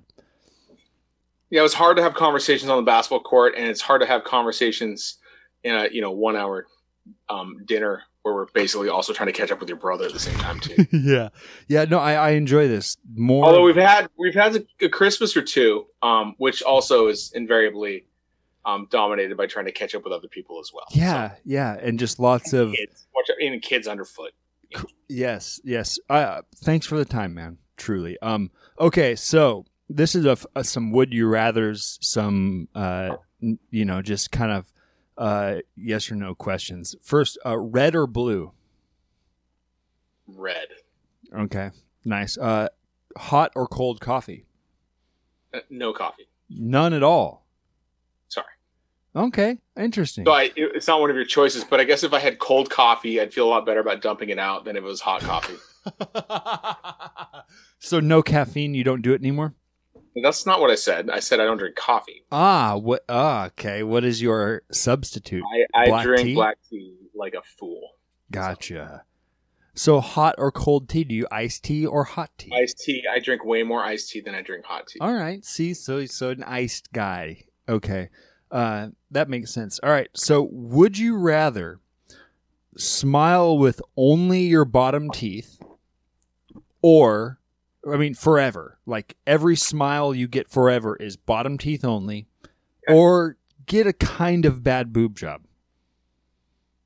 It's really difficult to answer that question because I don't think I would enjoy a bad boob job at all. no, I'll kind of bad. Kind of bad. I, I don't think I would enjoy a kind of bad boob job at all. So I will say I'll have a, a weird smile for the rest of my life. All right, all right. Um, would you rather have to wait? Oh, okay. Would you rather run everywhere you have to go? Exhaustion is not an option. Just everywhere you go, every step you take is a full run, or shout every time you talk. Run everywhere I go would be the way to go. I think that with my job, I can do a lot of sitting and still communicate effectively. But the second I start shouting, it's going to make it difficult to take me seriously. I don't go out enough to make it weird to run. But if I expect that if I was at a restaurant and was bolting to the bathroom, people would really kind of understand what that was all about. yeah, okay. Uh, would you rather lose all of your money and valuables, or all of the pictures you've ever taken? I don't think that all that any picture I've ever taken was was so valuable and important to me. I I mean I I guess if I had a, a, a, enough time, I could think about maybe a picture or two that I've taken that I would lose. But since I don't know where they are, they're effectively already lost to me. Sure. So I'll keep money in my valuables. All right, all right, yeah. That see that that is the point of questions like that is to figure out if if people are memory savers or collectible savers, and Based on our first forty minutes of our conversation, Well, sure. probably that about me. well, I just didn't know if if if images of memories were as important to you as products of them. I, I it's that's it's it's that type of question, you know, Good just question. getting to know you better, man. Um, would you rather go to jail for something you never did, or get away with something horrible you did, but always live in fear of being caught? Jail's not. I mean, jail sucks. Um, but if you're going to jail, jail, you're not going to be there more than a year, right? So let's say I gave up 364 days of my life to go to sucky jail, jail. I would get out knowing that I'm a good person. I would not want to live the rest of my life Knowing you got than- away with something, yeah. knowing that I am not a good person. Great answer. I that is the most distinct answer to that question we've gotten so far. And it's probably because of your your profession and background that you were able to reconcile the the actual Um, the actual dichotomy. don't do confinement well. And it Yeah. doesn't matter if it's a jail cell or a prison cell or a closet or a cardboard box. So so i will i will agree that the person who says i don't want to spend one minute in confinement i would rather i would rather have a cancer eat at me for the rest of my life. I would say i get that. Well, at least you're free It- yeah, yeah, and and maybe depending on the person, uh, they may already be kind of living with that, right? sure yeah All right. Um, would you rather have a voice that sounds like an electric guitar, or hair that is constantly glowing like a Christmas tree?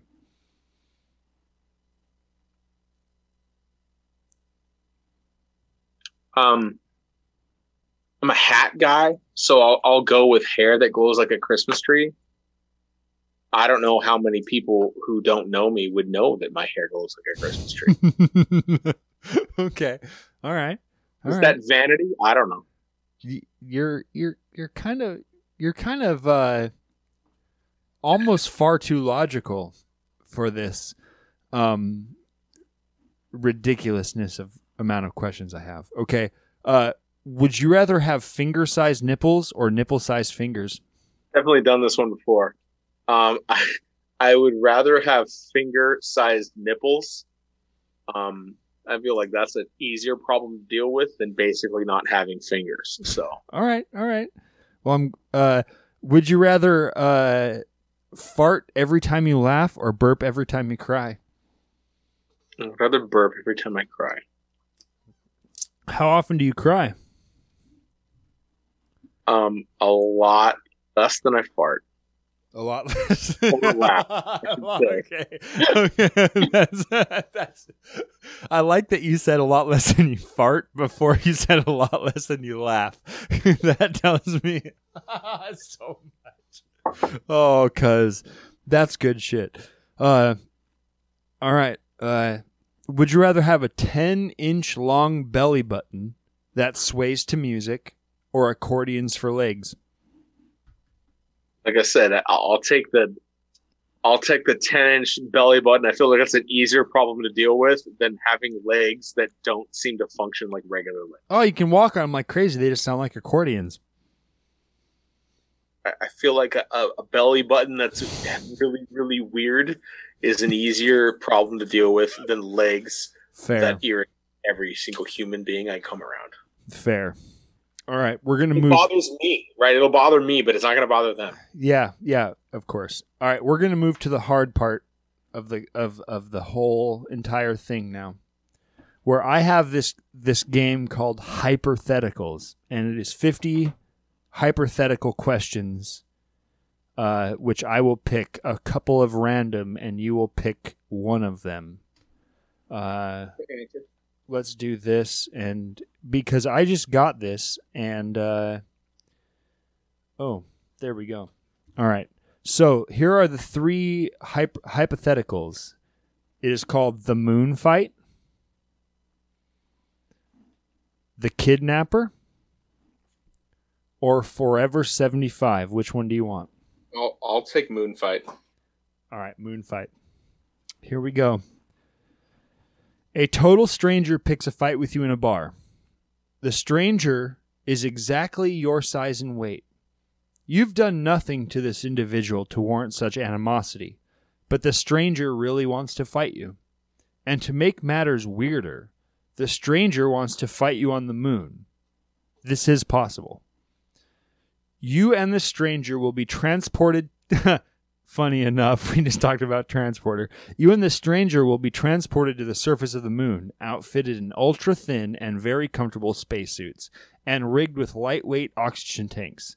You will then be expected to fight for three 10 minute rounds. Or, no, sorry, I, I read that wrong. Uh, you will then be expected to fight for 10 three minute rounds. You can't use weapons, there are no rules, and you cannot quit unless your opponent or you are knocked out. Do you accept the challenge? And if yes, what is your strategy? Um, that is a very interesting question. It's it's difficult enough for me to imagine being so engrossed in an altercation in I believe you said a bar that would result in me even going outside to fight this gentleman who is likely 6'3 and 230 pounds. Um, that would that it would make it so insanely difficult for me to imagine that that that would actually be a thing that would happen. That that would be a that that would be a notch on my belt that I fought this dude at a bar who really wanted a piece of me. Yeah.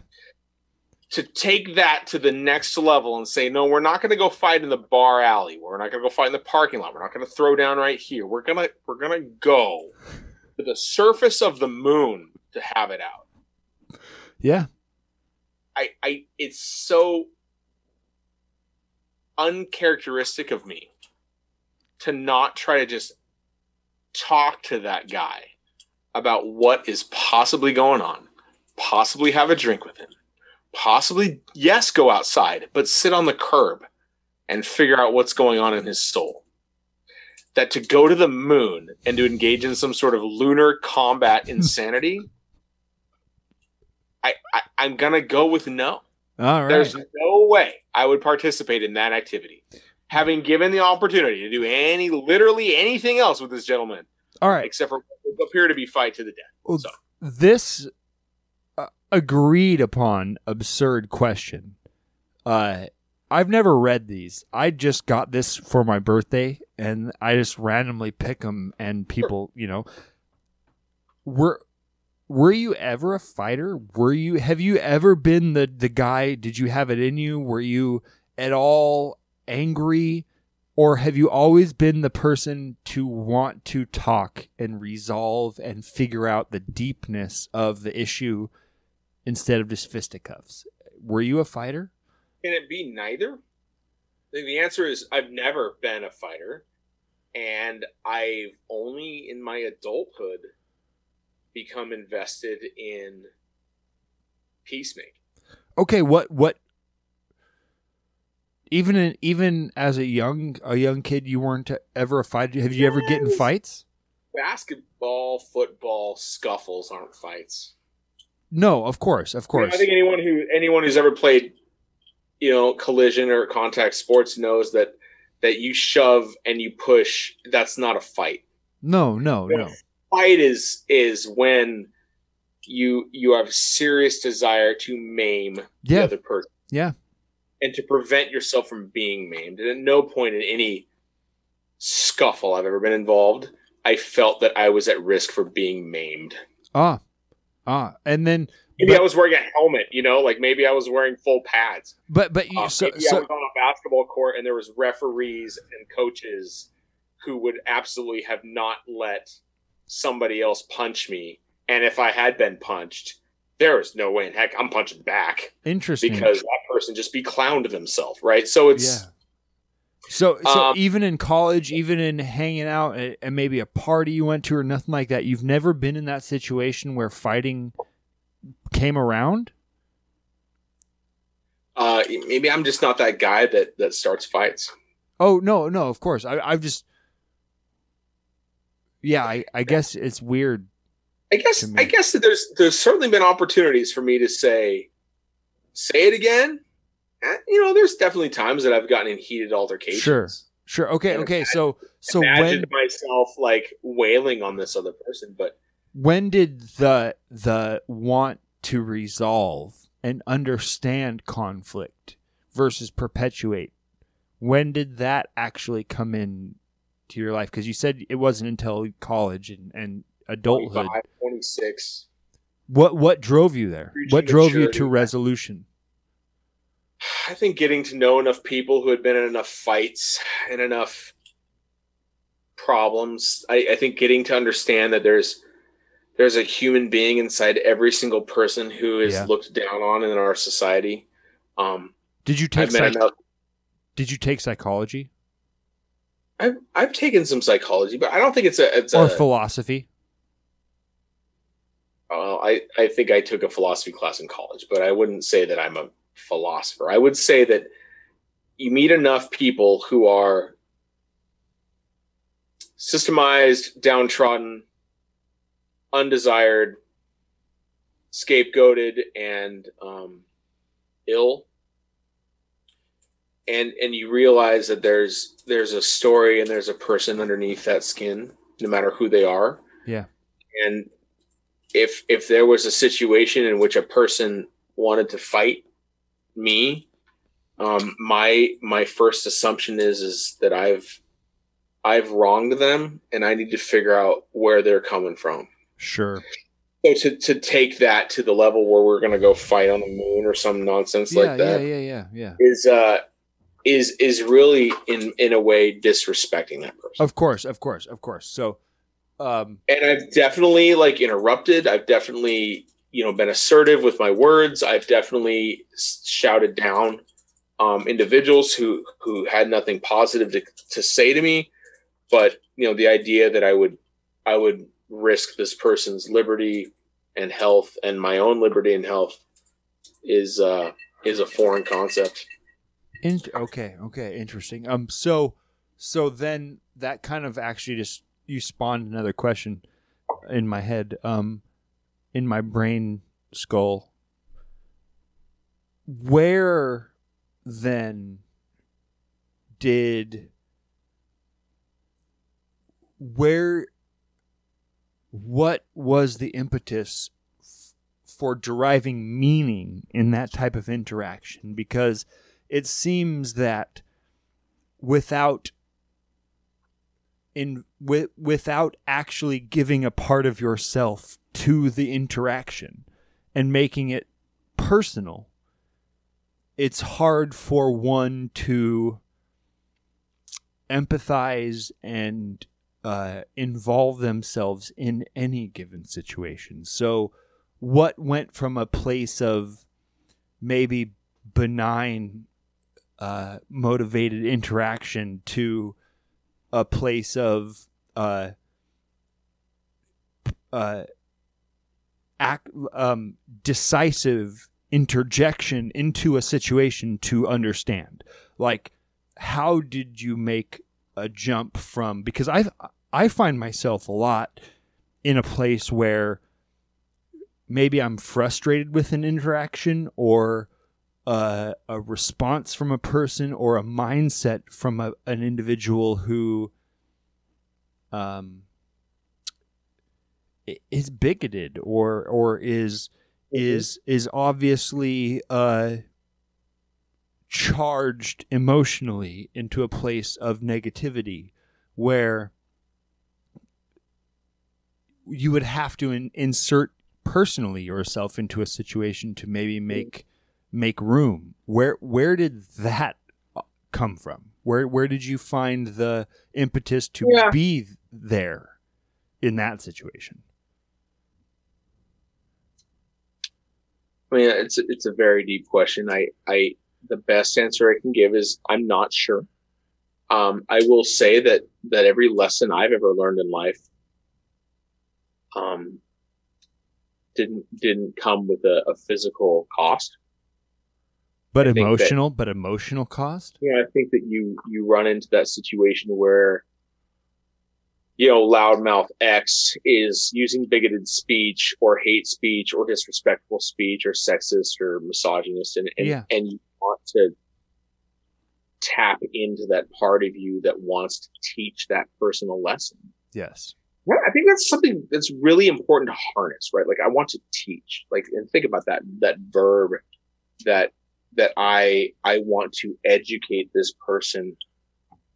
And that, that sort of fight or flight response is harnessable. Like the idea that you can give an assertive response that doesn't involve a bald fist or, or hurt or language that's designed to be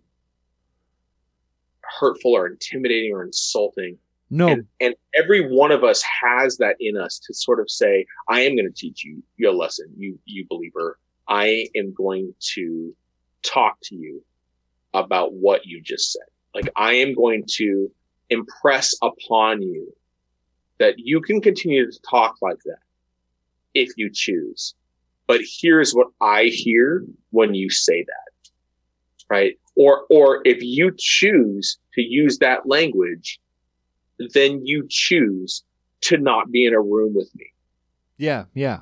Or you choose to not have me in your home right? And to, to be able to assert that and say that in a way that that resonates and falls on on ears to, to me reinforces that every lesson that i've ever learned in life. Sure. So so around speech or actions or, or, or hurtful language or dialogue didn't come with a physical price. It came with that emotional gut check, right? And so if I can pass that on to the next person, then I know that today my words can be more impactful than my ineffective fists. Oh, okay, beautiful. Did you always feel that you were that person? No, because I, I think that for many years in my life, I was on the other end of the spectrum. I Okay. was the person who was likely using speech that was hurtful. I was likely the person who was othering. Well, I was. isn't that kind of the the isn't that kind of the rhetoric of especially uh, '90s team sports. sure, I think yeah, I think when you're raised in a in a culture, especially um, white, of privilege, of means, um, r- rural, cis, you know, in a rural, the the idea that that the others of us were built differently or look differently or speak differently. Um, and then and then for the first time maybe in your life you're exposed to those individuals outside of your comfort zone. Is that a darmok situation? Sure maybe. And then and then you realize that like the world is bigger than your bubble or right? an i am so- borg right? I borg. Yeah. there you go so so get you know and that's and that's advice i would give to every you know 17 and 18 year old cis white male. Get out of your bubble. Do you have do you have a specific because i have one. So for me my bubble breaking moment was you know i grew up in alaska in a small town mostly white people. Now while we were not well to do by standards we were definitely not we, we were in the privilege of the society we grew up in. Yeah. you know um, that is for certain. Um, and the first time I really experienced a bubble breaking moment of which you speak is, you know, I graduated high school, had to move to, well, not had to, chose to go to college in Arizona, downtown Phoenix, um, and lived in a suburb of Phoenix, which was predominantly Mexican, um, and realized very quickly that minority was a thing to experience, which I had never had before because honestly, you know, I had in my high school, I had th- four people of uh, Pacific Islander descent in my town that we didn't know if they were black or white. We didn't there there was there wasn't a there wasn't a distinction that was even talked about, but that was in fact what I realized was the problem is that no one ever made a distinction for someone's heritage or class or anything. And as soon as I was on the flip side of that, living in a place where my car got broken into and stolen from and and you know we I, I I have been chased down the street by uh people who didn't like me because of being white you know? And it it was a shift in my mindset at that po- moment having to be in a place where i control wasn't even a word that was uttered or thought of. And it it was a i mean you know i don't want to trivialize uh i don't want to trivialize any person in it by comparing it and making a you know there is no justification to make but but but in the context of talking about Star Trek and feeling feeling like you're not wrong because of your lived experience and then being confronted by a unadulterated lived experience that shows you you're wrong is one of those issues is one of those moments where you don't ever have a place to stand on saying but but I'm right here right? And it's stark to think eh, that there that a majority of people never experience that right? You can live in a city that is expressive i mean even in portland you know i've i've now lived in portland for 8 years 7 almost 8 years no actually yeah 8 8 years and um you know, all you have to do is drive 20 blocks and, and what Portland do you want to experience, right? What what what form of lived life do you want to say you experience? What what metric are you judging the rest of your your neighborhood by or the neighborhood next to yours by? Um and where do you think you rightfully stand in morality. Mm-hmm. Um, I don't.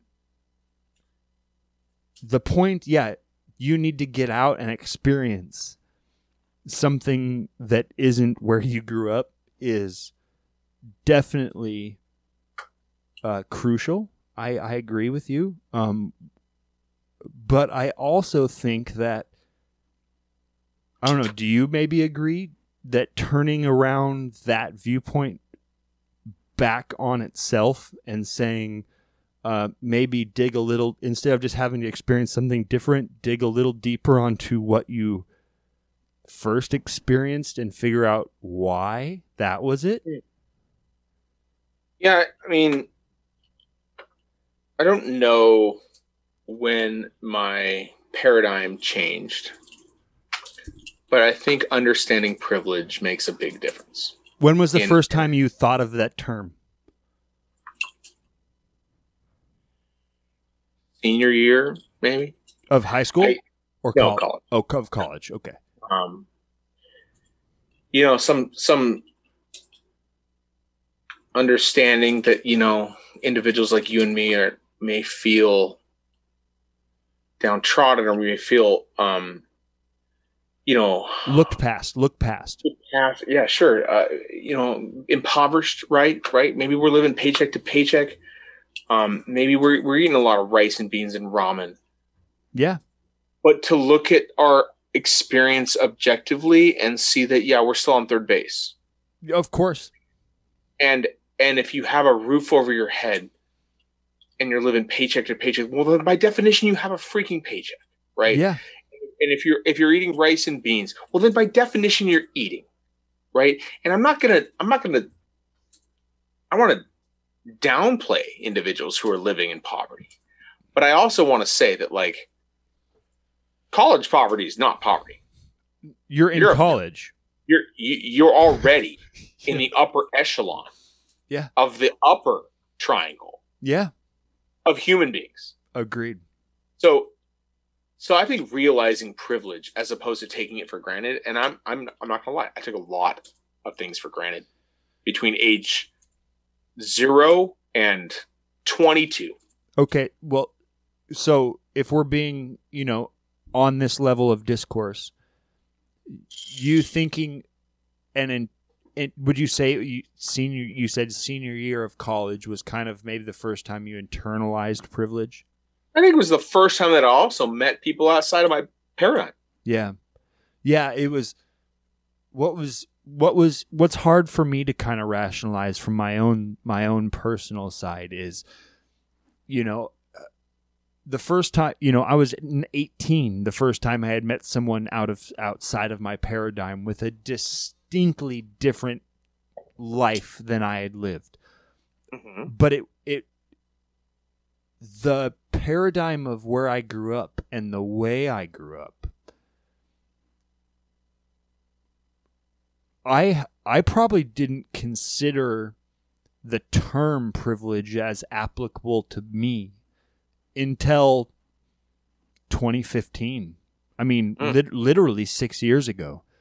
I had already been here and lived in in Portland and was scraping by and you know, literally living paycheck to paycheck, if not worse. And not even recognizing then, I, I lived in a paradigm thinking and identifying as a small town kid who had nothing, you know, like not realizing and never internalizing the moment of, oh, wait, no, that nothing that I internalize compared to anybody else is still more than the majority of the planet and human Mhm. beings.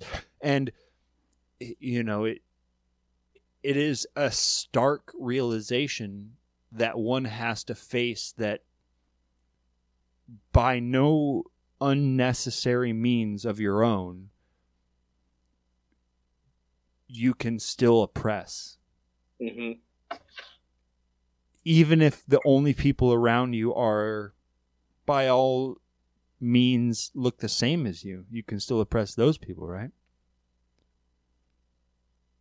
Well, I I'll agree with most things you just said. I, I Okay. think I, I look at oppression, um, what I call the oppression hierarchy or the oppression um, uh, power dynamic is, is you, you actually by definition can't oppress individuals who are on your level.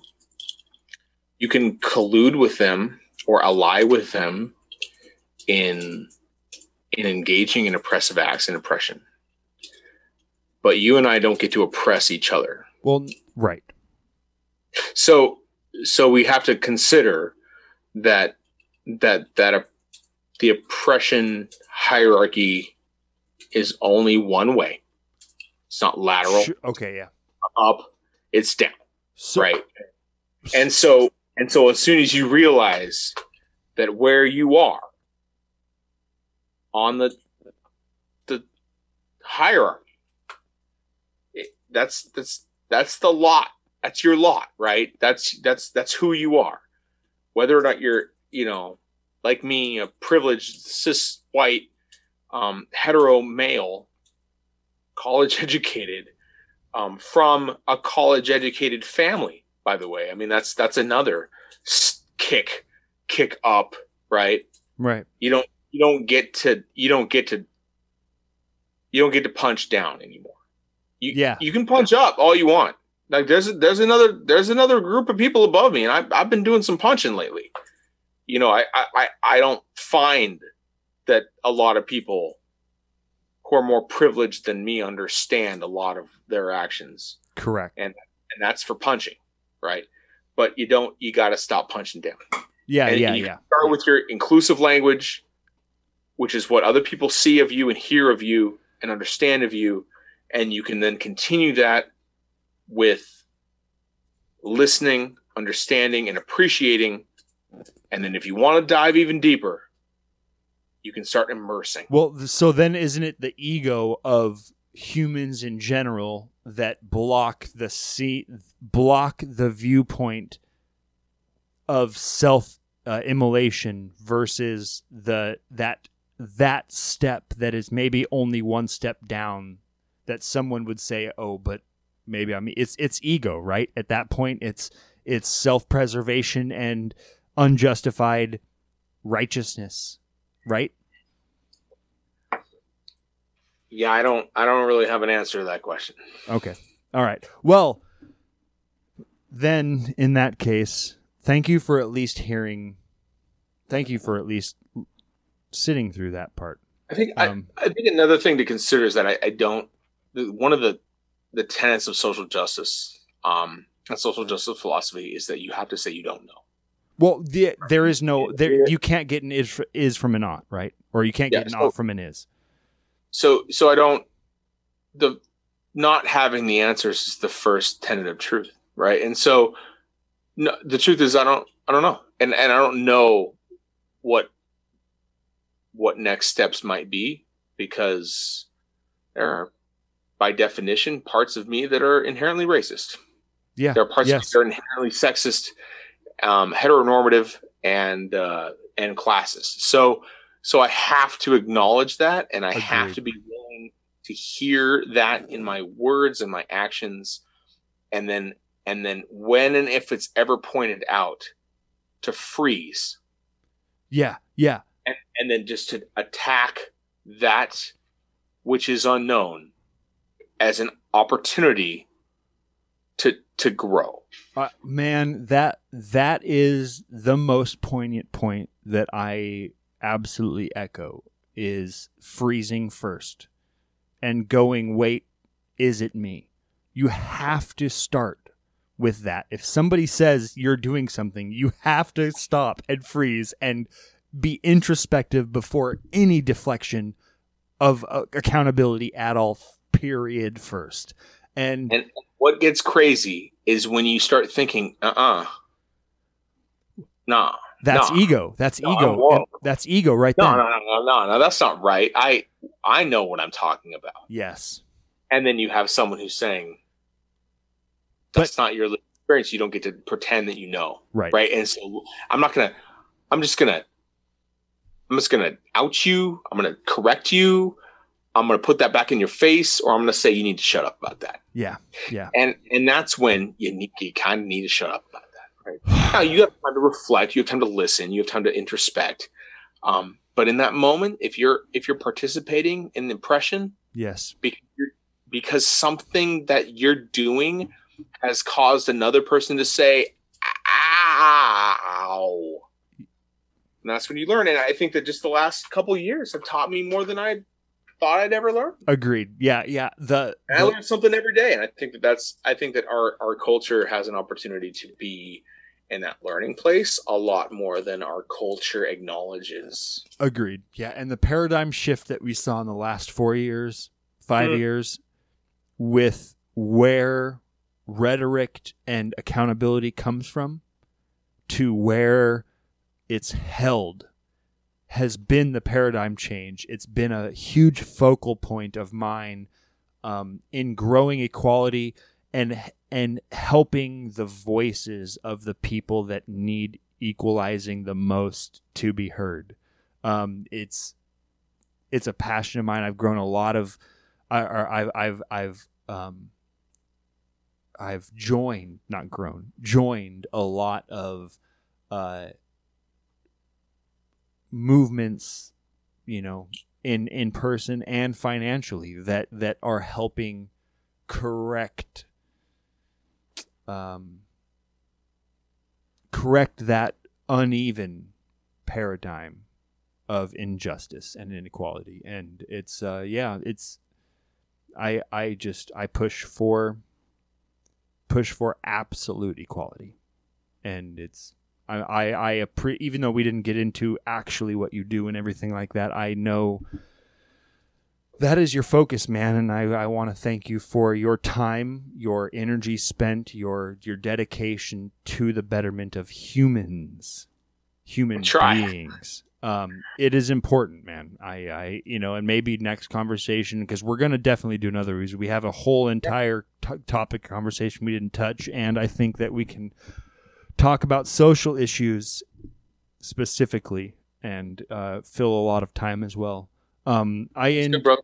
I, I love it. I love you. And I end every episode now with um, poems. I like poetry. I i've also been listening so yeah go ahead um, so this one is another one by my uh, anonymous author Fitzhugh Willoughby. He just writes the best nonsensical rhymes, nonsensical poems.